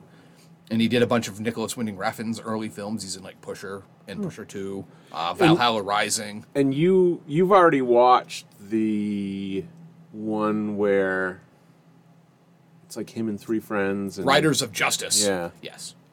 Which I might rewatch because again, that one was just so good, and it's he's done four or five films with those three people Oh yeah. and the same director. Like it's it's like every five years they get together and make another film. And that one is available somewhere. I think. I think it's on Hulu. Just 'cause fucking nothing is on Hulu. Um. but it was that one was like one of my most surprising movies of last year, where I was like, "Holy fuck, damn!" That's what we were going to do this time. We're going to go over our statistics. we didn't it. do that at all. I've got that. I figured we close with that okay. Um, because I started looking at mine. It's not that interesting. It's just a bunch of Korean dudes. Um, no Country. You watched No Country this week. Yep. Uh, that and Fargo are my two favorites. I, Yeah. I- that's not like No going way out of Country again. It's one of those you know how fucking good it is until you and then you rewatch it and you're like, Yeah. it's even fucking better than I can remember. Yeah. Like it's just so fucking good. There's there's five stars and then there's like five stars. Before the Devil Knows You're Dead. yeah, it's five bucks. It's a great film. Yeah. Um, haven't watched it yet. uh, yeah, that is a, that is a that that's a, a five star among five stars um, for me. Yeah. It's and I hadn't seen it. I think I had only seen it one other time. I think I had my original viewing of it whenever it came out, and I had never seen it again. But I never forgot it. It was one. It's one that really stays with you. Um, So watching it again was like you said, it's like man, this it's everything that I remember that it was. Yep. It's, Uh, it's so incredibly tense. Like Yeah. the entire way through. You're just like, God damn it.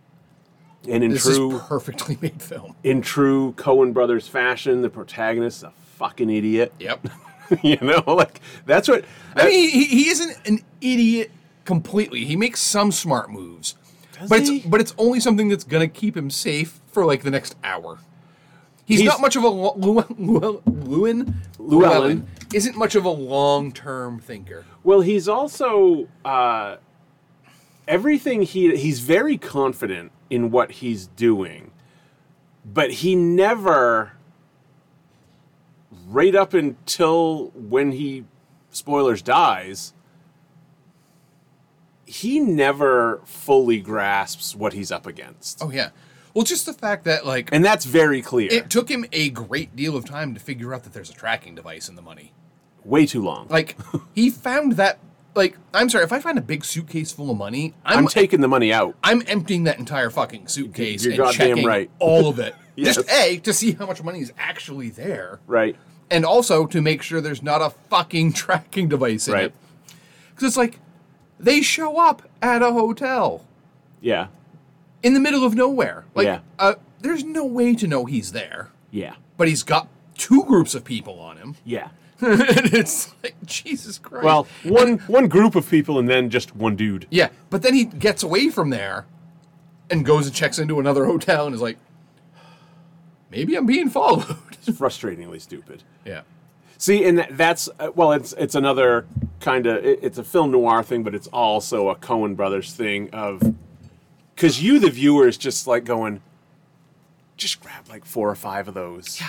Stuff them in your pocket and fucking leave. Yeah, they're You- ten thousand dollar bundles. Grab ten, go, Yeah, and you're and just fine. go, and They, they'd leave probably it. let you get away with it. They would probably just they wouldn't even notice it at first Yeah. until they and then they'd be like, ah, fuck it, we lost a hundred grand. Yeah, Don't don't try to yeah, don't be greedy, Llewellyn Moss. yeah. Especially when you've left your truck at the scene of the crime. yeah, yeah, because of that. Because again, you also, and he even admits it. He's like, I'm fixing to go do something stupid. Well, that was he gets thing. away and then goes Yeah, back. Going it's like, back is what fucked him. Earth would you Yeah. ever go back? Going back is what fucked him. No one has any reason to ever think you're out there. Right.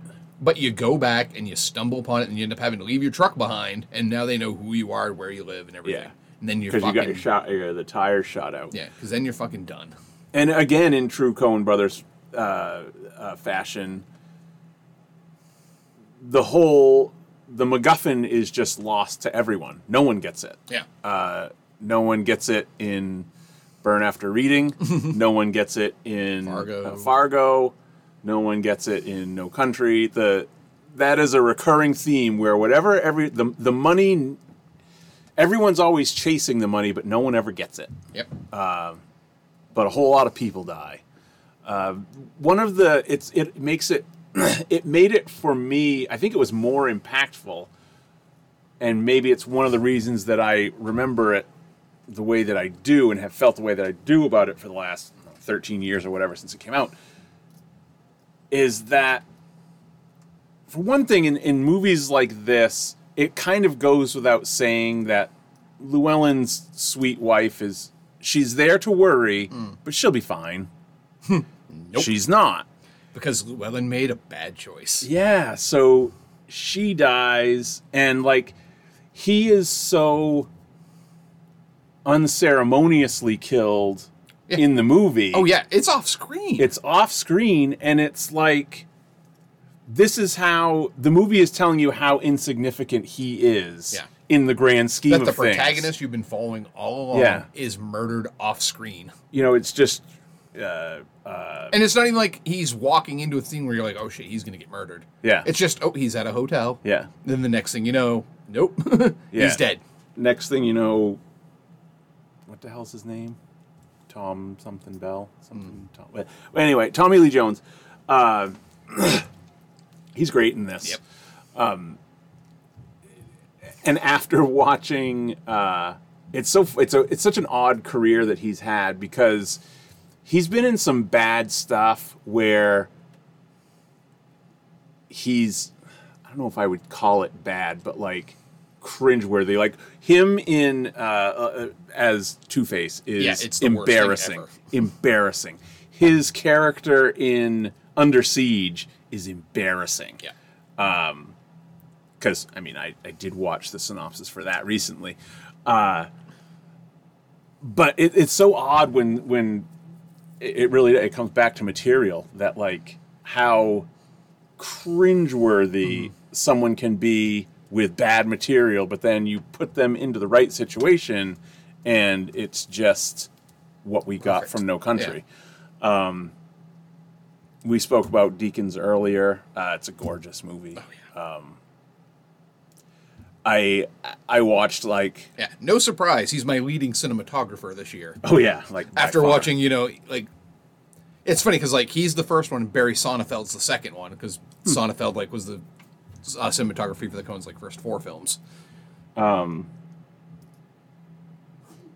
what was I going to look up?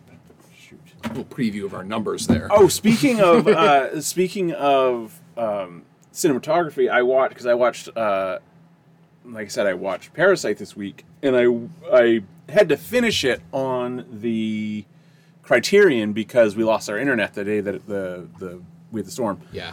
Um, Did you lose internet? No, well, we lost our power like for two minutes at a time, like Yeah. seven different times. Oh, really? We lost it for like five minutes, and then the internet didn't come back on till the next morning. Oh, Our internet stayed on, but again, at that point, we're like, let's just watch a DVD. Yeah. Because even then, it's like we were no, yeah, no, we watched it. Yeah, we watched a DVD because we're like, if the power blinks out, at least it's just that. But yeah, for like Yeah. over like a three-hour span, our power would blink out for two minutes at a time, every fifteen minutes. It was annoying more than anything. So I ended up. I had started watching Parasite. I finished watching it on the Criterion. So while it was in there, I watched a couple of the little features again, um, and one of them was with the DP. This is just a, a interesting little anecdote for a movie that size and that quality.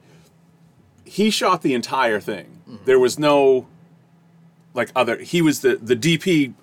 So when you make a movie, you got your director of photography, and then there are other people that operate the camera also. He was he shot every Yeah. second of Parasite, and he used one camera. Yeah, him and uh, Soderbergh are very similar that way. Like, Yeah. it's funny because Soderbergh will, is almost always his cinematographer, but he never lists himself. He always makes up a name because he doesn't want to see his name in the credits like eight times. So Yeah. it's like he use he's usually his own editor, but he gives it a stage name. But yeah, he's he's been shooting his own movies for like two decades now, where he's been the cinematographer under a different name. I would think that the uh, you just put it all in one. Yeah, I think at this point it just becomes it becomes a game. Fun, a fun little thing. What to do. name can I make up for this guy? Uh, yeah, I, I like it when dire- I mean, I get it. Some cinematographers, cinematographers are just fucking brilliant and utilize them, but some of the directors have like such good eyes. It's like, dude, if you can shoot this yourself and it looks that good, go ahead, do it yourself. I would just think that the amount of because again, going back to Deakins and No Country, um, I think I mentioned it last week. That one, that the thing that I watched with him, he talked about just the scene of Llewellyn sitting in the hotel room with the shotgun, waiting for the guy to get there. It took eight days to light that scene, and that scene is like less than a minute. Yeah, Like, I can't imagine being the director and then also having that. yeah, having to spend Like- that much time doing that.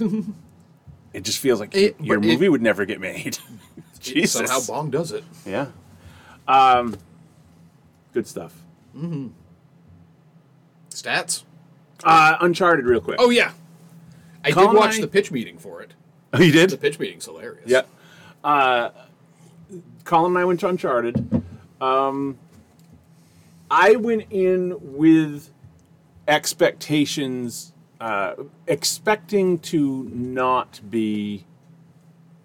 Uh, I wouldn't. I, low expectations is not fair because I did not have low expectations. I did not have the expectation that it was going to be like. Um,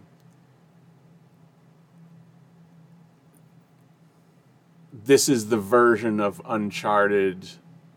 Uh, this is the definitive. Like there's there's these wonderful games, and then this movie uh, is equal to them in in terms of like where I would rank them. Like that, this is going to be as good an Uncharted movie as the Uncharted games are games. Yeah.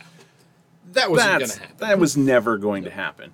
You also have to go into, and this is frustrating, kind of. You also have to go into it uh, understanding that it is a prequel because they've taken Mm-hmm. well, a the bunch of just so young. yeah.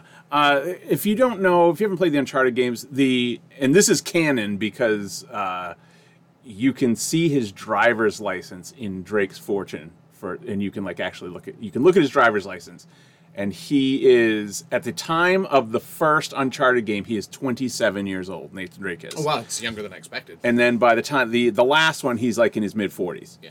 So Tom Holland in this, or sorry, Nathan Drake in the Uncharted movies is explicitly, it is said, he is 25 years old. So if you just want to take it that way, It's just ha- that Tom Holland is well known for playing a high schooler. Yeah. So you've kind of got that because he looks young. Even if he's probably It's- pretty close to 25. oh, he is. he Yeah, just is. looks much, Hey, much Google, younger. How old is Tom Holland? 25 years Yeah. old. so they've taken a lot of uh, set pieces from the games and put them into this what is a prequel story. Um, so the set pieces obviously don't match the games. Like the whole the the the main. Uh, also, you've seen all the set pieces, by Yeah. the way, uh, In the trailer? In the trailer, Yeah. you've you've seen this whole movie basically. Um, they took the the plane thing from Uncharted Three. They took the auction from Uncharted Four. Uh, What about the boats? oh, the flying boats. The flying boats. Uh, that's not from anything, but um, this is this is meeting Sully. Um, in the game world, they meet when he's much younger. They meet when he's 14, and Sully is about Mark Wahlberg age. Uh, so really, if you're looking at it that way, the ages are okay. If you're not expecting Mark Wahlberg to be Sully, he's pretty good in this. You're still you're getting Mark Wahlberg. yeah. Uh, I'm not saying you're not. You are getting Mark Wahlberg. But the banter between the two of them is actually I've heard that. it's still appropriate. It's I've heard still good. it's not it's not the same as Drake and Sully in the games, but the Drake and Sully of the movie it's different, but it's still enjoyable. Um and they actually they have they have some fun funny back and forths. Uh the the the character in the movie that is closest to the game is Chloe. Chloe is pretty much the way she is in the game. And I thought it was I think it's interesting even though they're pulling stuff and it obviously doesn't it's not following the games. Um when you meet Chloe in Uncharted 2, because she's not in the first one, when you meet her, they have a past. They know each other, and of course, being thieves, the whole theme of that particular game is much like Miller's Crossing. There's no honor among thieves. yeah.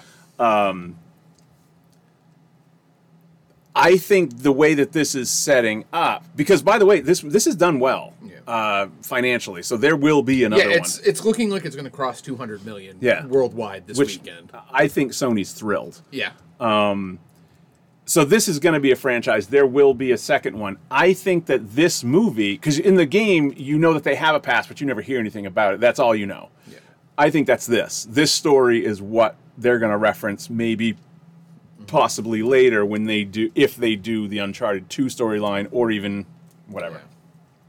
If Chloe comes back, uh, the movie ends with, uh, and look, I'm going to spoil this because it's not worth That like I said, I saw the pitch meeting, so You've seen it.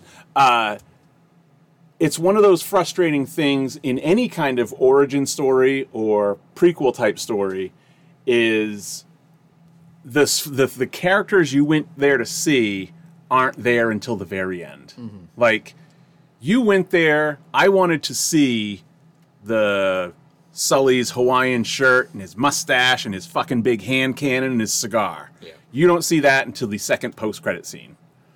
Uh, the second post credit scene sets up the story of Drake's fortune. ah, So really, because the the second post credit scene is is Nathan uh, in a meeting with another uh, low life, trading slash getting it stole, getting the ring stolen from him uh, to go find the Nazi gold Yeah.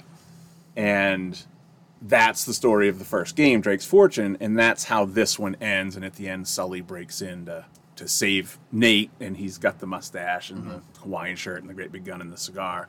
And that's the first time you see what you were expecting to see as Sully. The rest of the time, it's fucking Yeah. Mark Wahlberg. I can um, live with that though. yeah, I, and once you've And again, I'm not spe- expecting this to be Indiana Jones level of amazing. You know. No, but I have watched. Uh, I did two of the. Indiana Jones recently, and it's. I mean, obviously, the Uncharted games are are based on Mm-hmm. Indiana Jones, uh, or inspired by Indiana Jones. Um, it is funny how much of, uh, you know, setting the Uncharted movie aside, how many uh, mini games or sections of of the Uncharted games are like, oh yeah, that's from Last Crusade. Yeah. You know, that's where they. That's clearly what they were doing right there. Mm-hmm. Um, Last Crusade is pretty good. Um, I had that's another one I hadn't seen since because that's one of those ones that you see Yeah, that was God. always on like HBO. fucking daily. Yeah. And then I bet I haven't watched it since 1992. Was probably the last time I even would have watched it. I think I probably whatever the Blu-ray set came out because I hmm. picked up the Blu-ray set. Whenever that came out is when I watched it last. So that's still like four or five years. ago. The only one that I ever go back to is the first one. Yeah. I never, I haven't seen Temple of Doom in oh, I always go back to Temple of Doom. goodness knows how long. I'll watch it. I Last think I will Crusade watch is it. usually the one I'll skip. Yeah. Well, that and the newest one. oh yeah, no. I Usually, don't if I seen feel I need to watch an Indiana Jones film, I'll either watch Raiders, and if I've watched Raiders recently, I'll watch Temple. yeah, I almost never go to. I never go to fucking Crystal, Crystal Skull. Skull. I've seen that once. seen it twice. I saw it in the theater, and then I saw it when it came out on home video because I was just like, I was because I saw it like at like a midnight showing, and Yeah. I was tired. Yeah. So I'm like, maybe it wasn't as bad as I thought. Nope, still pretty is. bad. Still is terrible. It's it's interesting though because I didn't. Uh, Like, how can you have John Hurt and fucking Brendan Gleeson and Cate Blanchett. Cate Blanchett, everybody you've got in that movie, and it's still that bad. I, it's funny that the uh, and this is the first time I've ever really not put it together. Well, I guess put it together, and maybe it's because I saw Uncharted this week, and then I watched Crystal Skull, or not Crystal Skull. I watched uh, Fun, uh, Last Crusade. Um, one of the complaints with the Uncharted games, spoilers for the Uncharted games that are 15 years old, is that in all three, the first three, they start off, and it, this was always the complaint. Oh, they start off all like Indiana Jones, and it's awesome, blah blah. And they always at the end there's some like s- stupid monster or something, because like at the end of of Drake's Fortune, you get zombie Nazis, or no, I don't remember. And then in two, you get the the uh, the Yeti things. Yeah, and then like three, was The like a super- jungle monster type. Yeah. wasn't? So pe- that was always people's complaints is that it, it goes from kind of realistic, kind of Yeah, grounded. but you, you can't have a boss battle against a human. well, and that was kind of always the excuse. But if you go back and watch the Indiana Jones movies, they all end with some wacky Something supernatural, supernatural, at the end. Yeah. Uh, how did I guess I don't remember how Temple of Doom. Well, he sends Mola Ram to his death on the bridge. Okay. It's not even a big action set piece. Right. You know, it's just they're all on a rope bridge and he cuts it down and then he climbs up and he eventually kicks Mola Ram down to his death. But like the first one has the literal Ark of the Covenant. Yeah. Uh, the third one has the literal Holy Grail Yep. and a fucking 700 year old knight. Yep. and you're complaining about Uncharted because it's it Yeah. it was it was Indiana Jones, and then it gets all fucking weird at the end. Well, so does Indiana Jones. They're copying that Yeah. exactly. Fucking Crystal Skull's got goddamn aliens. Yeah, well, that, another that's another thing. When uh, the complaint and look, Crystal Skull is not a good movie, um, or at least I, I don't remember I, it being. it's not. And but one of the big complaints about it was it's fucking good aliens. Well, yeah, the other shit, the other ones had dumb shit too, but they were good. Yeah. they were you were entertained. Uh, yeah, the aliens were dumb, but so is Yeah, but I, mean, I get why they 700-year-old did it because Indiana Jones has always been pulp adventure. and Yeah. pulp adventure went from like jungles and deserts to aliens in the fifties. Sure. So I get why they were doing that, but again, didn't make the movie better. Right. Didn't it didn't make make it bad, but it definitely didn't make it better. Yeah. And look, uh, I know that the the the fridge, the nuked fridge, is the epitome of Indiana uh, surviving anything. But look, he'd been doing that since Raiders. That motherfucker can dodge a bullet and not get hurt. Yep. He should he should have been dead many times. Yeah. Because again, when you get right down to it, he's a fucking archaeology professor. Yeah. yeah. Yep. It's Harrison Ford, but still, Yep. he shouldn't have been able to outlast the Nazis. The other Indiana Jones, we've we've spoken at length about the whole uh, what Lucas wanted from Marion as far as age and that whole setup. Like I know, but it makes the whole Anakin thing make more sense now. Like he's got a thing. it does, he's got a thing, and I and I also I, I thought the same thing with, uh, um, God, what do I keep for it? Last Crusade? Not as bad, but was it necessary to have him and his dad have sex with the same woman? Was that was that a needed story element? No. Like what? What is your hang up, dude? about with weird Yep. uh Because that's I mean yeah. Because I remember with Phantom Menace, the whole problem. I'm like, there's no reason that Anakin needs to be like eight in that right. film. He doesn't need to be ten years He younger could've- than he, her. He could have easily been 15. And Yeah. everything still works. He Right. could still be a gifted pilot. He could Right. still be force attuned, just not really know what it is. right. He could still be a slave to Watto. Everything that he is still works throughout the entire length of the film if he's 15 instead of like 8 or 10 or It's- however old Jake Lloyd was. And then you get rid of the icky, oh my god, they're going to marry eventually because she was young. She was like 18. She was Yeah. a young queen. Yeah. It's not nearly as weird if they meet 10 years later, Right. you know? It's just like bizarre. Yep. Like what you've got a hang up, man. Yeah, like Lucas, Lucas likes some weird shit sexually. why why even why even put that in your movie? Like what what one of the one of the, the Especially films that you know nerds obsess over every little detail. Yeah, uh, it's just it's one of the you would think one of the, the the rules of movie making, like the whole Chekhov's gun thing. Don't show anything unless you're unless there's a reason for it. Don't show a gun on a wall unless it's going to go off in the third act. Yep. It- you know, or if you show a gun in the first act, you it better go off in the third act. So, in other words, everything you've got, you know, uh, 120 minutes. Yep. Don't put shit in there that you don't need to tell your story. Especially if it's going to detract from everything else you're trying to tell. Because most of us are going to watch it and go, wait a minute. Yeah, you have you have forced everyone in the theater to suddenly do math in their head. Yeah. And be like, wait a second, Yeah. that's fucking weird, dude. Yep. And same thing with Raiders of the Lost Ark. Like, wait, why does she have to be eleven? Yeah. At the time they had an affair, that's fucking weird, dude. What is? We're supposed to like this guy. Yeah. And you're telling me that when he was 26, 27, he was dating an 11 year old? Yep. Like, and I'm supposed to root for this person. Yeah, he's he's the he's the hero. Uh, And and an intellectual. So like is he globetrotting with a series of child brides? and then Does Indy go look- to Thailand a lot? not to get even grosser on a on on that level, but like even if you wanted that them to have had a relationship, have you ta- have you ever talked to an 11 year old? Like Eleven year olds aren't interested in that. Right. Hopefully. well, like you I mean, couldn't. we've met a couple that probably because their life is yes, shit. way more mature than it ever needed to be.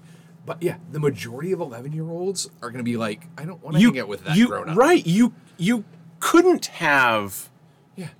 You couldn't even have that sort of Colin's relationship. 11, correct? Yeah. When I came here today, the first thing he told me was about all the new stuff he bought on Fortnite with his own money. Not, It's not weird shit. yeah, like, ju- it, it's it- kid that, stuff. That person, that a person that age is, their brain hasn't developed to the point to even forget about, uh, forget They about, literally have not been flooded with the hormones yet that will cause that. yeah, to even want to be interested in that sort of thing, and even taking all of that aside, putting putting all of that aside, uh, any relationship or sexual stuff. At 11 years old, you can barely, as an adult, kind of have a an actual conversation. There's still like when. That's why, even though I, I don't like dealing with seventh and eighth graders, you can have a conversation with a 14 year old. like and Yeah. and and be not talking on the same level, but it's it's why did they why did you want her to be 11 you know i just keep There's going back no to that reason. I mean, zero reason. and it makes it sound like i'm defending like nah, make her 14 no yeah, i'm mean, if- saying you if, can't If like when he had met her again, I mean, she's mad at him. Yeah. But like, if your whole point had been no, she was traumatized by what That would have been different. and she fucking hates him for it. That's a Right. different thing. But nope. it's not it's like she was a sh- i was in love and you Yeah. left me and i was brokenhearted uh again thankfully the cooler heads prevailed and they they did hire uh, you know karen allen was in her 30s or whatever so it would have made her uh, between 18 and 22 at the time of their relationship which is fine. Um, another weird thing that came out of that conversation because wherever the conversation we're referencing was uh, between uh, kasdan george lucas and spielberg at one point, I think it, I, I think it was Lucas and the other guys agreed because they were trying to talk him out, talk him up from eleven. uh, and Lucas says, "Well, if she gets any older than fifteen, that's not interesting anymore." what? What are you talking Okay, about? George. You just want to plug your ears and be like, la la la la, Star Wars, Star Wars, Star Wars. Like, fucking a dude. Yeah. Uncharted. he's, he's a weird man. Yeah. Yeah. Never learn more Never- about your I was heroes, gonna kids. say, don't never meet your heroes, kids. Um, so yeah, Uncharted. 2021 stats. yeah. Uh, I can actually pull. And I will pull mine. pull up mine here. up on here. On my, so, Goo- on, on my internet computer machine here. uh, so I these are all per. This is a personal record for me. It's gonna yours will be, will dwarf it, but I watched 190 movies last year, which is the most uh, ever. I was 561, which is, lot. I believe, my most ever. Um, but again, I didn't work for half that year. interesting thing about my weekly numbers is I only went over seven. I only watched seven movies in a week, so in other words, one a day. Um, that's that's tough math. You know, seven in a week. That's one a day. In case you didn't do that math. Yeah.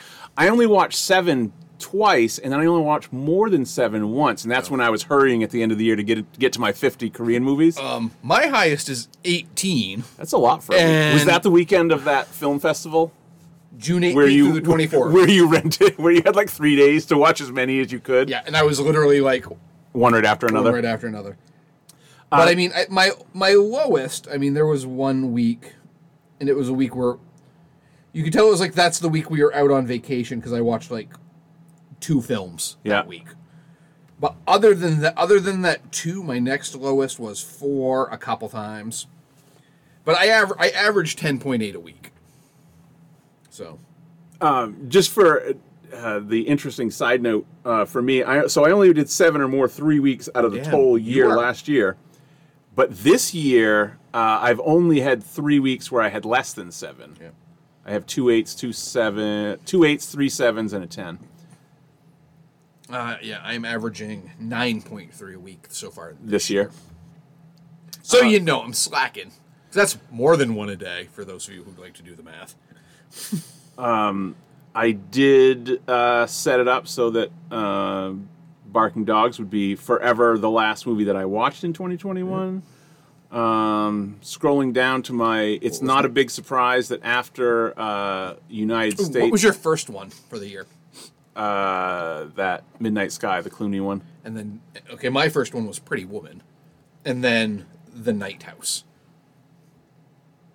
And That my most the- watched were Hellbender. was that the I watched Hall twice, and yeah, and Handmaiden. I watched twice. Um, I wa yeah, I watched uh, Hamilton four times, Free Guy twice, and then the Infinity ones twice. Uh, I'm going to try to avoid that this year. Watching, although it's going to be hard. Interesting. Your your top category was action.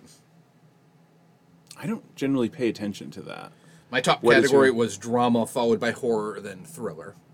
So we we both have drama and thriller in our top three. Horror is not in my top anything. I watched like three. That is not surprising. But also not a surprise. South Korea's second to the USA. yeah. Uh, so after uh, 129 uh, were uh, U.S. and then 52 South Korea, and then English is roughly the Yeah. same. Uh, I mean, language is roughly the same. Um, after that, I don't watch a lot. Like a lot of times, you'll see like Germany. It's just because one of the producers happens to be German. It's Yeah. not. I mean, yeah, because it there's doesn't mean that like, I watched five didn't- German I films. didn't watch a film from that country. What are you talking about? But yeah, Right. Uh, but the South Korean ones are all South Yeah. Korean. Um, my watch rewatch I, it was sixty eight percent, so one thirty out of one I was at exactly 69. Yep. Uh, what about your new release percentage? 2021 new release. Uh, oh, uh, thirty three.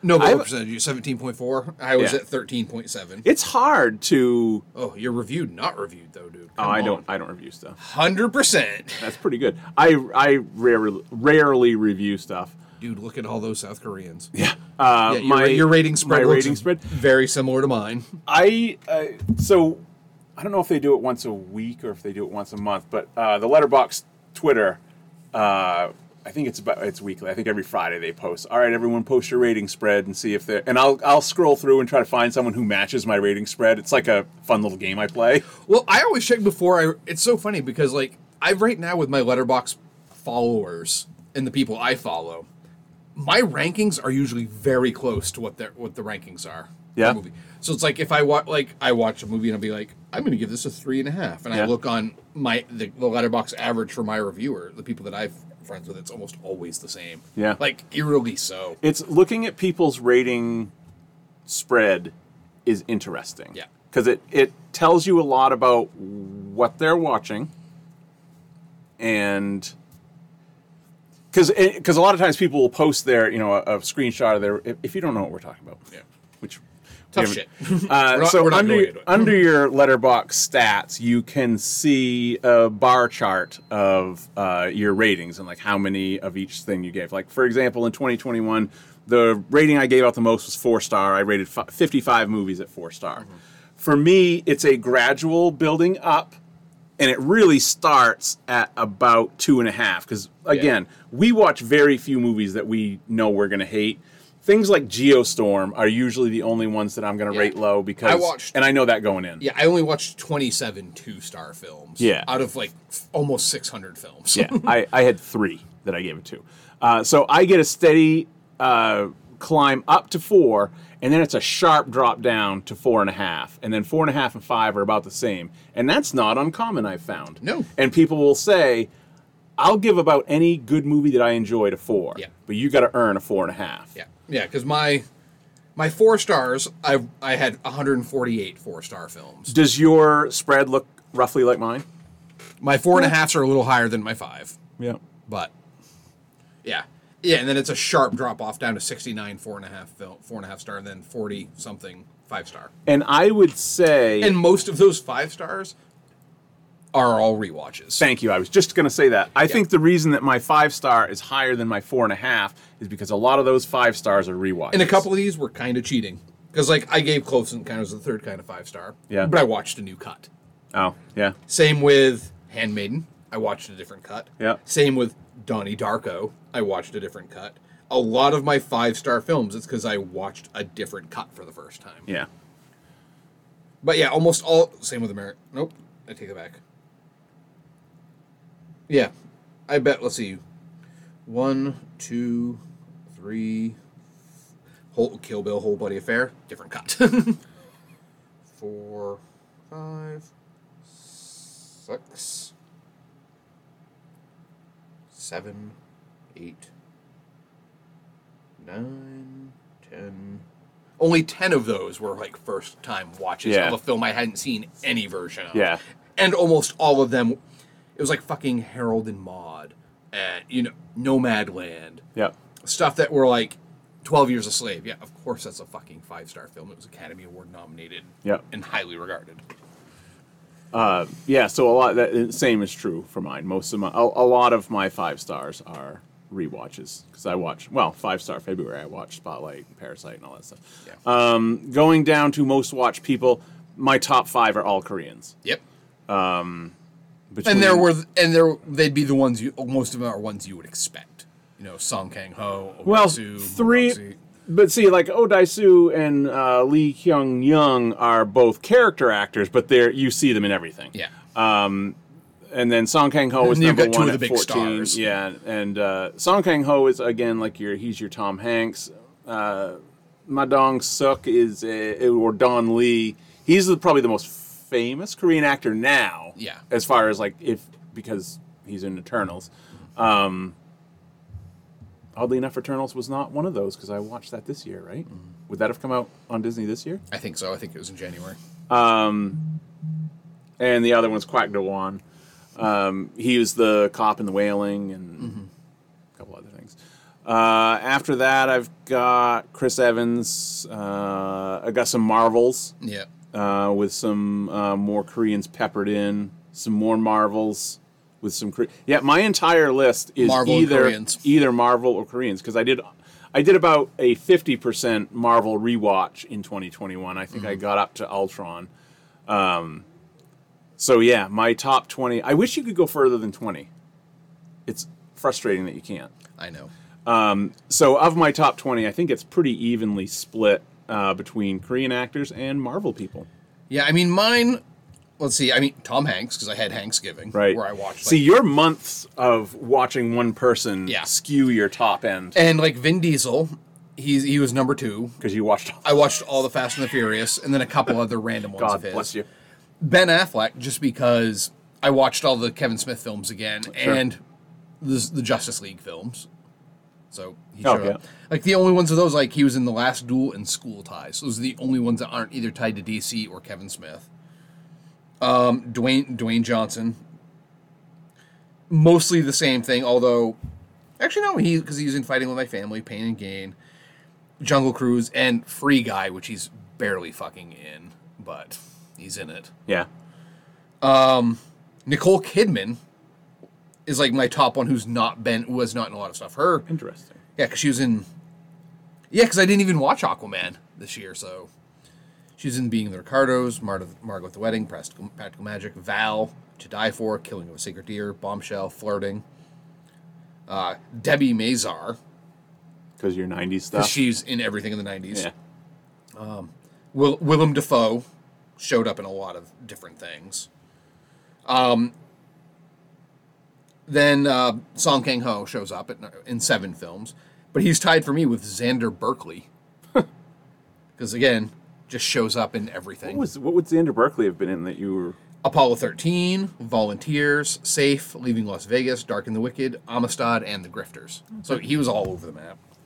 Gal Gadot, Steve Buscemi, Ed Harris, Kurt Russell, Paul Walker, Sam Jack. Sam Jackson was only in six films that I watched last year. You can tell I did not do a Marvel rewatch last year. Yeah.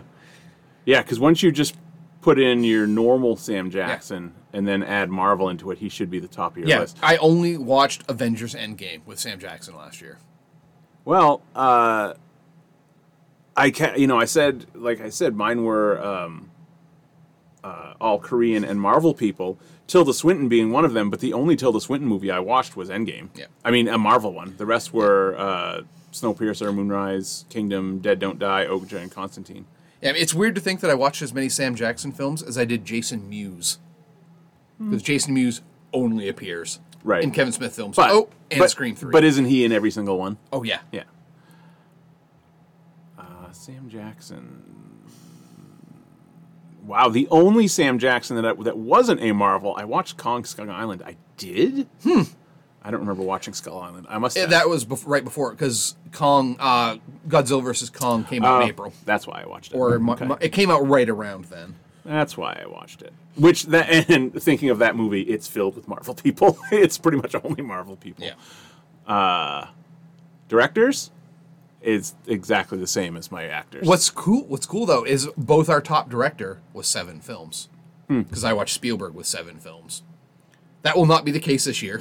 I'm already over seven with I think two people. yeah, I've got the Uh, no, already, so that that was like fifteen total Yeah. Uh, from what I've seen this year. Ron Howard at six, Roland Emmerich at six, Kevin Smith at five, Justin Lin at five, Zack Snyder, Lana Wachowski, Steve Miner, Clint Eastwood, David Gordon Green. But I mean, it quickly goes down to like Yes. three. Yes. A lot of directors I only watched like three films of. A lot of directors I watched three films of. my directors once again are mostly Korean, and it's not. Uh, the Korean film industry is much smaller than Mm-hmm. uh, obviously Hollywood. So there's like, and that's kind of how I got He's to got a new film coming out very soon. Gareth Edwards. Yeah. Or Evans. Evans? Edwards. Um, I so Bong and Parker are one and two at seven and six. I mean, uh, Bong is going to be seven until he makes another one. Um, Park, I didn't watch. What did I not watch? There was a couple that I didn't watch.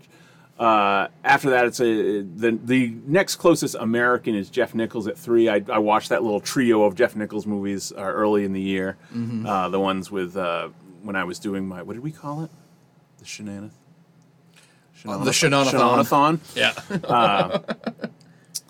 Uh, Zack Snyder, Russo brothers were three each.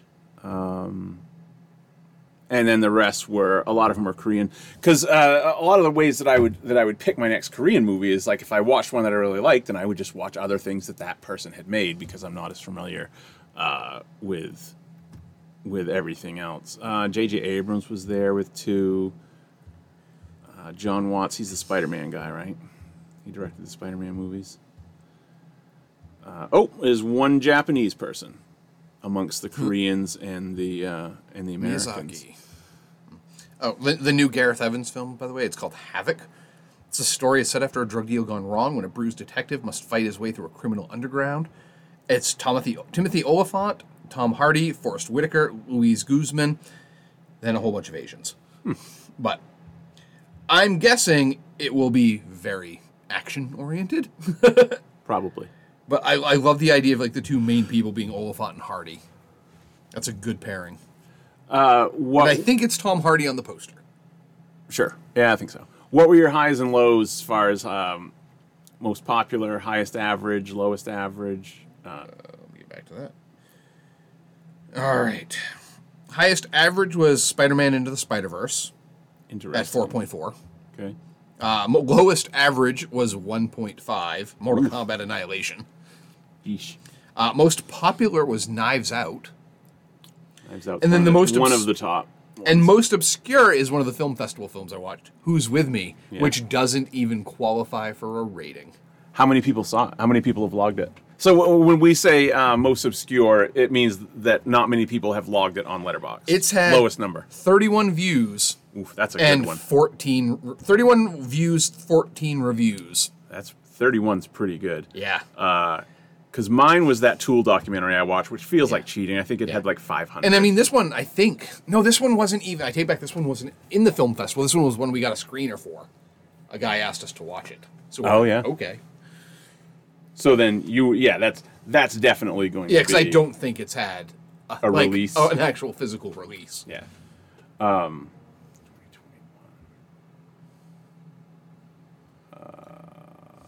yeah, the Tool one was like 500, um, and it wasn't very good. Uh, the the shitty thing is about for uh, especially if I continue to make it an annual watch. Uh, Parasite is the highest rated movie on Letterboxd, so it's going to be my highest every yeah. year. Yeah, like this year with Come and See. I haven't watched Parasite yet, but this is 4.6 as well. Right. So unless I watch Parasite, this one will not be displaced. Right. Uh, and it also Is very popular. Is it the most po- What's the most watched on Letterboxd? I don't know. My most popular this year is Scott Pilgrim. Oh, interesting. And my most obscure is uh, Our Lady of Lust, which was a 70s nun- in Italian nunsploitation flick. Okay. And lowest average, though, is Steven Seagal's Attack Force, 1.5. Look at my lowest average this year.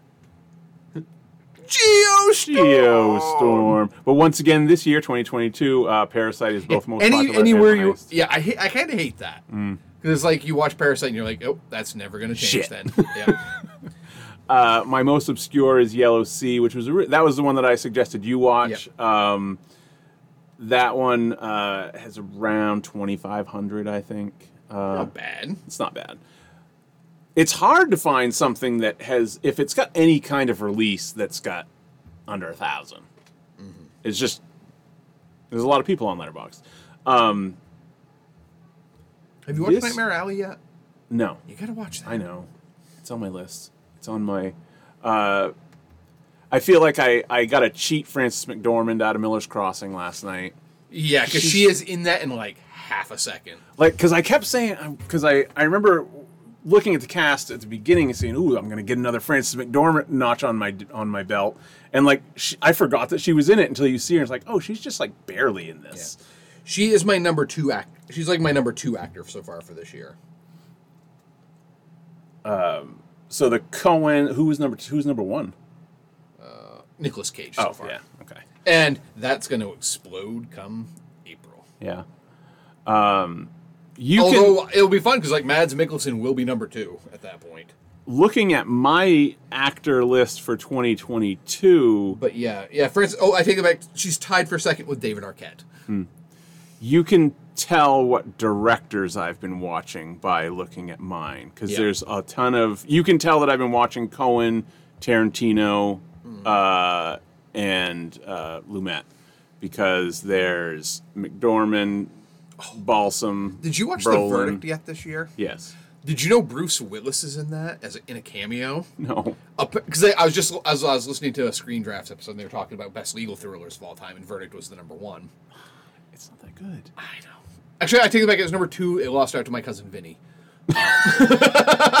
That's kind of that's Which kind is of a, what- that's kind of a kick in the balls. which is why I love that that, that, that podcast. But yeah, apparently towards the end, there's a if you there's a scene in the courthouse, and if like you look up in like the gallery, both Bruce Willis and Tobin Bell are like just extras in that. Just hanging out. Yeah, because it's like Bruce Willis has hair. Huh. Because yeah, he was just an extra. Huh. Gosh, what year was that? Wasn't that 82, 82 or 84. something, right? So Yeah. he would have been, well, I mean, he was not a young man in Die Hard, but It was a good episode though for Screen Drafts because they had um, I can never remember his name, but he's he's an actual lawyer, but he's an act. He was an. He was Shelley, the fat kid in uh, Friday the Thirteenth Part Three. okay. But he I on- thought you were going to name something I knew. No, but he went. But yeah, again though, the fact that he was the fat kid in Friday Yeah. the Thirteenth Part Three, who is now like a big time legal lawyer, so they had him on the show, and yeah, it was interesting because it was because he he he does not. he went on this massive rant about Atticus Finch about like how he is the worst fucking lawyer. Like, it's like you get it. It's a great movie. He's a stand up guy, but he's a shit lawyer. Like his client dies. His client gets murdered in this movie, and he doesn't win the case. like I know, I know it was the South, I know it was the fifties, but still, terrible lawyer. Yeah. uh, yeah, directors this year, it's Yeah. Coen's uh, for me, and then Spielberg at five, Lumet at four, Del Toro at four, Bong at two, Most of mine are pretty low. two Finchers, two Tarantinos, two Waititis. Yeah, you can get, definitely get some Waititis up there. Yeah, mine right now are the Coens, Wes Craven, Edgar Wright, and again Jon Turteltaub for his two National Treasure movies. Just two national treasures. I'm surprised if I'll ever see anything directed by that man again because I don't know what else he's directed. So I'm looking it up right now. Oh, The Meg. Oh, he, he also directed Cool Runnings. Interesting. While You Were Sleeping. Oh, he will get a third because he was in. He directed Nick, Nicolas Cage's uh, Sorcerer's Apprentice. Oh, He's directed 16. congrats on getting ready to watch that one. Oh, I will not watch Three Ninjas. What? I will not watch Phenomenon. Is that that's the Travolta, Travolta one? one, and also The Kid, which was a '90s, uh, 2000 film with Bruce Willis that I never saw. Nice. Yeah, Stats. I'm thinking if I had to guess looking forward, just because he has the most available remaining, I will probably end up with Spielberg near the top. yeah. Because again, 'Cause it's- he's directed like 40 Yeah, something. and a lot of them are so easy to just sit down and watch. Yeah. Uh, so Plus, West Side Story will be coming out two weeks, I think. something like that. Yeah. So I'll March definitely 11th. yeah, I'll maybe? definitely watch that. And yeah, again, it's hard not to watch a Spielberg film over the course of the Yeah, year. it- I mean, if you have, if you're, especially if you're trying to, I mean, Yeah. Even if you're not, though, it's, the dude has been directing for 50 fucking years. yeah. And he's directed some of the biggest films of all time. And uh, he listened last week. Yep. And in in just four or five days' time, Turn uh, that around. He he uh, he whipped up a a, a Bullitt. Bullitt remake. yeah. Uh, or Bullitt remake? No, Bullitt using a, a movie with the character yeah. in it. So probably not the same story as Right. Bullitt, but yeah. Either way, I don't care if he does Bullitt all over again. I wonder who he'll cast. Well, someone said if he doesn't cast Damian Lewis, it's a fucking because Dame young Dame he played he played Steve McQueen in Once Upon a Time in Hollywood, and he looks just fucking like him. But it's Spielberg; he'll cast whoever the fuck he Yeah. wants, and It, it'll it work. wouldn't it wouldn't be a shock if he cast a nobody Yeah, not at all. and then surrounded him with Mm-hmm. a bunch of people you know. Um, interesting. Uh, we got anything else? No, no more business for me. What are we've got? What have we got for next week? Anything? Uh, no, just going to be starting my Mads March Madsness. So I'll Yeah. have some Mad, Mads Mikkelsen films to talk about. I'm Right. sure. Um, I'm sure there'll be other things too. So it's not like that's all I end up watching, but I feel like I've probably I'll probably get closer to where you where you are right now in Far Cry Six. Yeah. Yeah, my movie watching went down a little bit because I spent my the times when I would normally be watching like half a movie, I was playing Far Cry. Yeah. Um, I I'll- know I have a screener of a movie to watch tom- either tonight or tomorrow night for uh, the new. Uh, Christ, I'm forgetting their names. They directed Spring and Synchronic, uh, Benson and Moorhead. Yeah. yeah. I I have access to their new film. Nice. Yeah. The guy who does I do Video Monsters podcast with, he like lives for that shit. So he just seeks them out and like, can we Nice. get a screener? And they always say yes. Yeah. I'm gonna watch Brooklyn. I did take the important first step of buying it though. There you go. I saw Because that. it, it was five bucks on. on I, I almost did the. Leo point at the screen when I saw it, like there it is, Brooklyn. Uh, yeah, it was it was funny because I, I finally put it on a on a watch list so that it would pop when it was on sale, and, and like two days later, it went on sale for five dollars. Like, oh, I kind of have to buy it now. See the film. I have to watch a German film too because uh, we did an episode where the Adams family, the people who directed uh, Hellbender, came back on, and he recommended. We were talking about Final Girls, and he direct he he recommended this German film that he saw, and he's like, and once you watch it, you have to email me and tell me what you thought about it. I'm like, okay. Should be like, I don't use email. I'm like, I'll watch. What year is this? I'll email you. Sure thing, pal. Um, sure have thing, you movie seen director. How is Incendies? It's apparently pretty good. That is one I have not seen. It's like one of the few French extremity films I have not yet got a chance to see. Uh, I got Nightcrawler on my list. Oh wait, no, or Incendies City- Villeneuve. Incendies Villeneuve. That's It's right. early no, I still, I still have not seen that one yet. Um, I still want to watch City of God. I should watch City of God is so. I should watch fucking Serious good. Man just so we can, so I can. I- I'll Yeah. try to watch Serious Man before the end of February. I think I think you'll like City uh, uh, Serious Man because it's fucking. Like I said, nothing good. Ha- this the whole movie is just them shitting on this one guy, but you can't help but fucking laugh at the stuff that happens to him. Because it's funny. I I mentioned too. it- there's a reverse MacGuffin in this one. Like he's given something he can't fucking get rid of, no matter Yeah. how hard he fucking tries to get rid of it. like Gabriel Burns' hat Like Gabriel Burns keeps coming back in Miller's Crossing. Uh, I still haven't watched Power of the Dog. Yeah, you need to watch that. I still haven't watched Enemy. I should watch Enemy. It's very short. It's like less than ninety minutes. Yeah. I still haven't watched French Dispatch, and I still haven't watched Nightmare Alley. So I've got I have plenty quite have, I have plenty of stuff that I could be watching. Yeah. Um, and most of those would fall under a five star Yeah, I'm also I'm super curious to watch the Papillon remake. oh my god! Did you notice that Charlie Hunnam is in uh, Children of Men? No, He's the dreadlocked guy. yes. That's Charlie Hunnam. I didn't notice I like that. the best performance he's given, and you don't ever see his. That's that's why he disappeared you, into the you- role. You don't see his face. You never get a good clear shot of his face, but he talked, and I'm like, that's Charlie Hunnam. So I looked up and I'm like, holy shit, that was Charlie Hunnam. Gosh, how old would he? Be? He must have been young. Yeah. Yeah, I mean he's not old. Not No, but it was it was pre Sons of Anarchy. yeah. But yeah, I'm like, I say that Sons of Anarchy was probably 15 years ago. I'm like the best movie he's ever been in, and you don't really ever see his face. huh? Good for Charlie Hunnam. Yeah, you've got a good film under your belt, Charlie. Yeah. So anyway, Yeah. I, got- I got Although he, he can now that. say though he's now worked with like two different like Academy Award winning best directors. Yeah.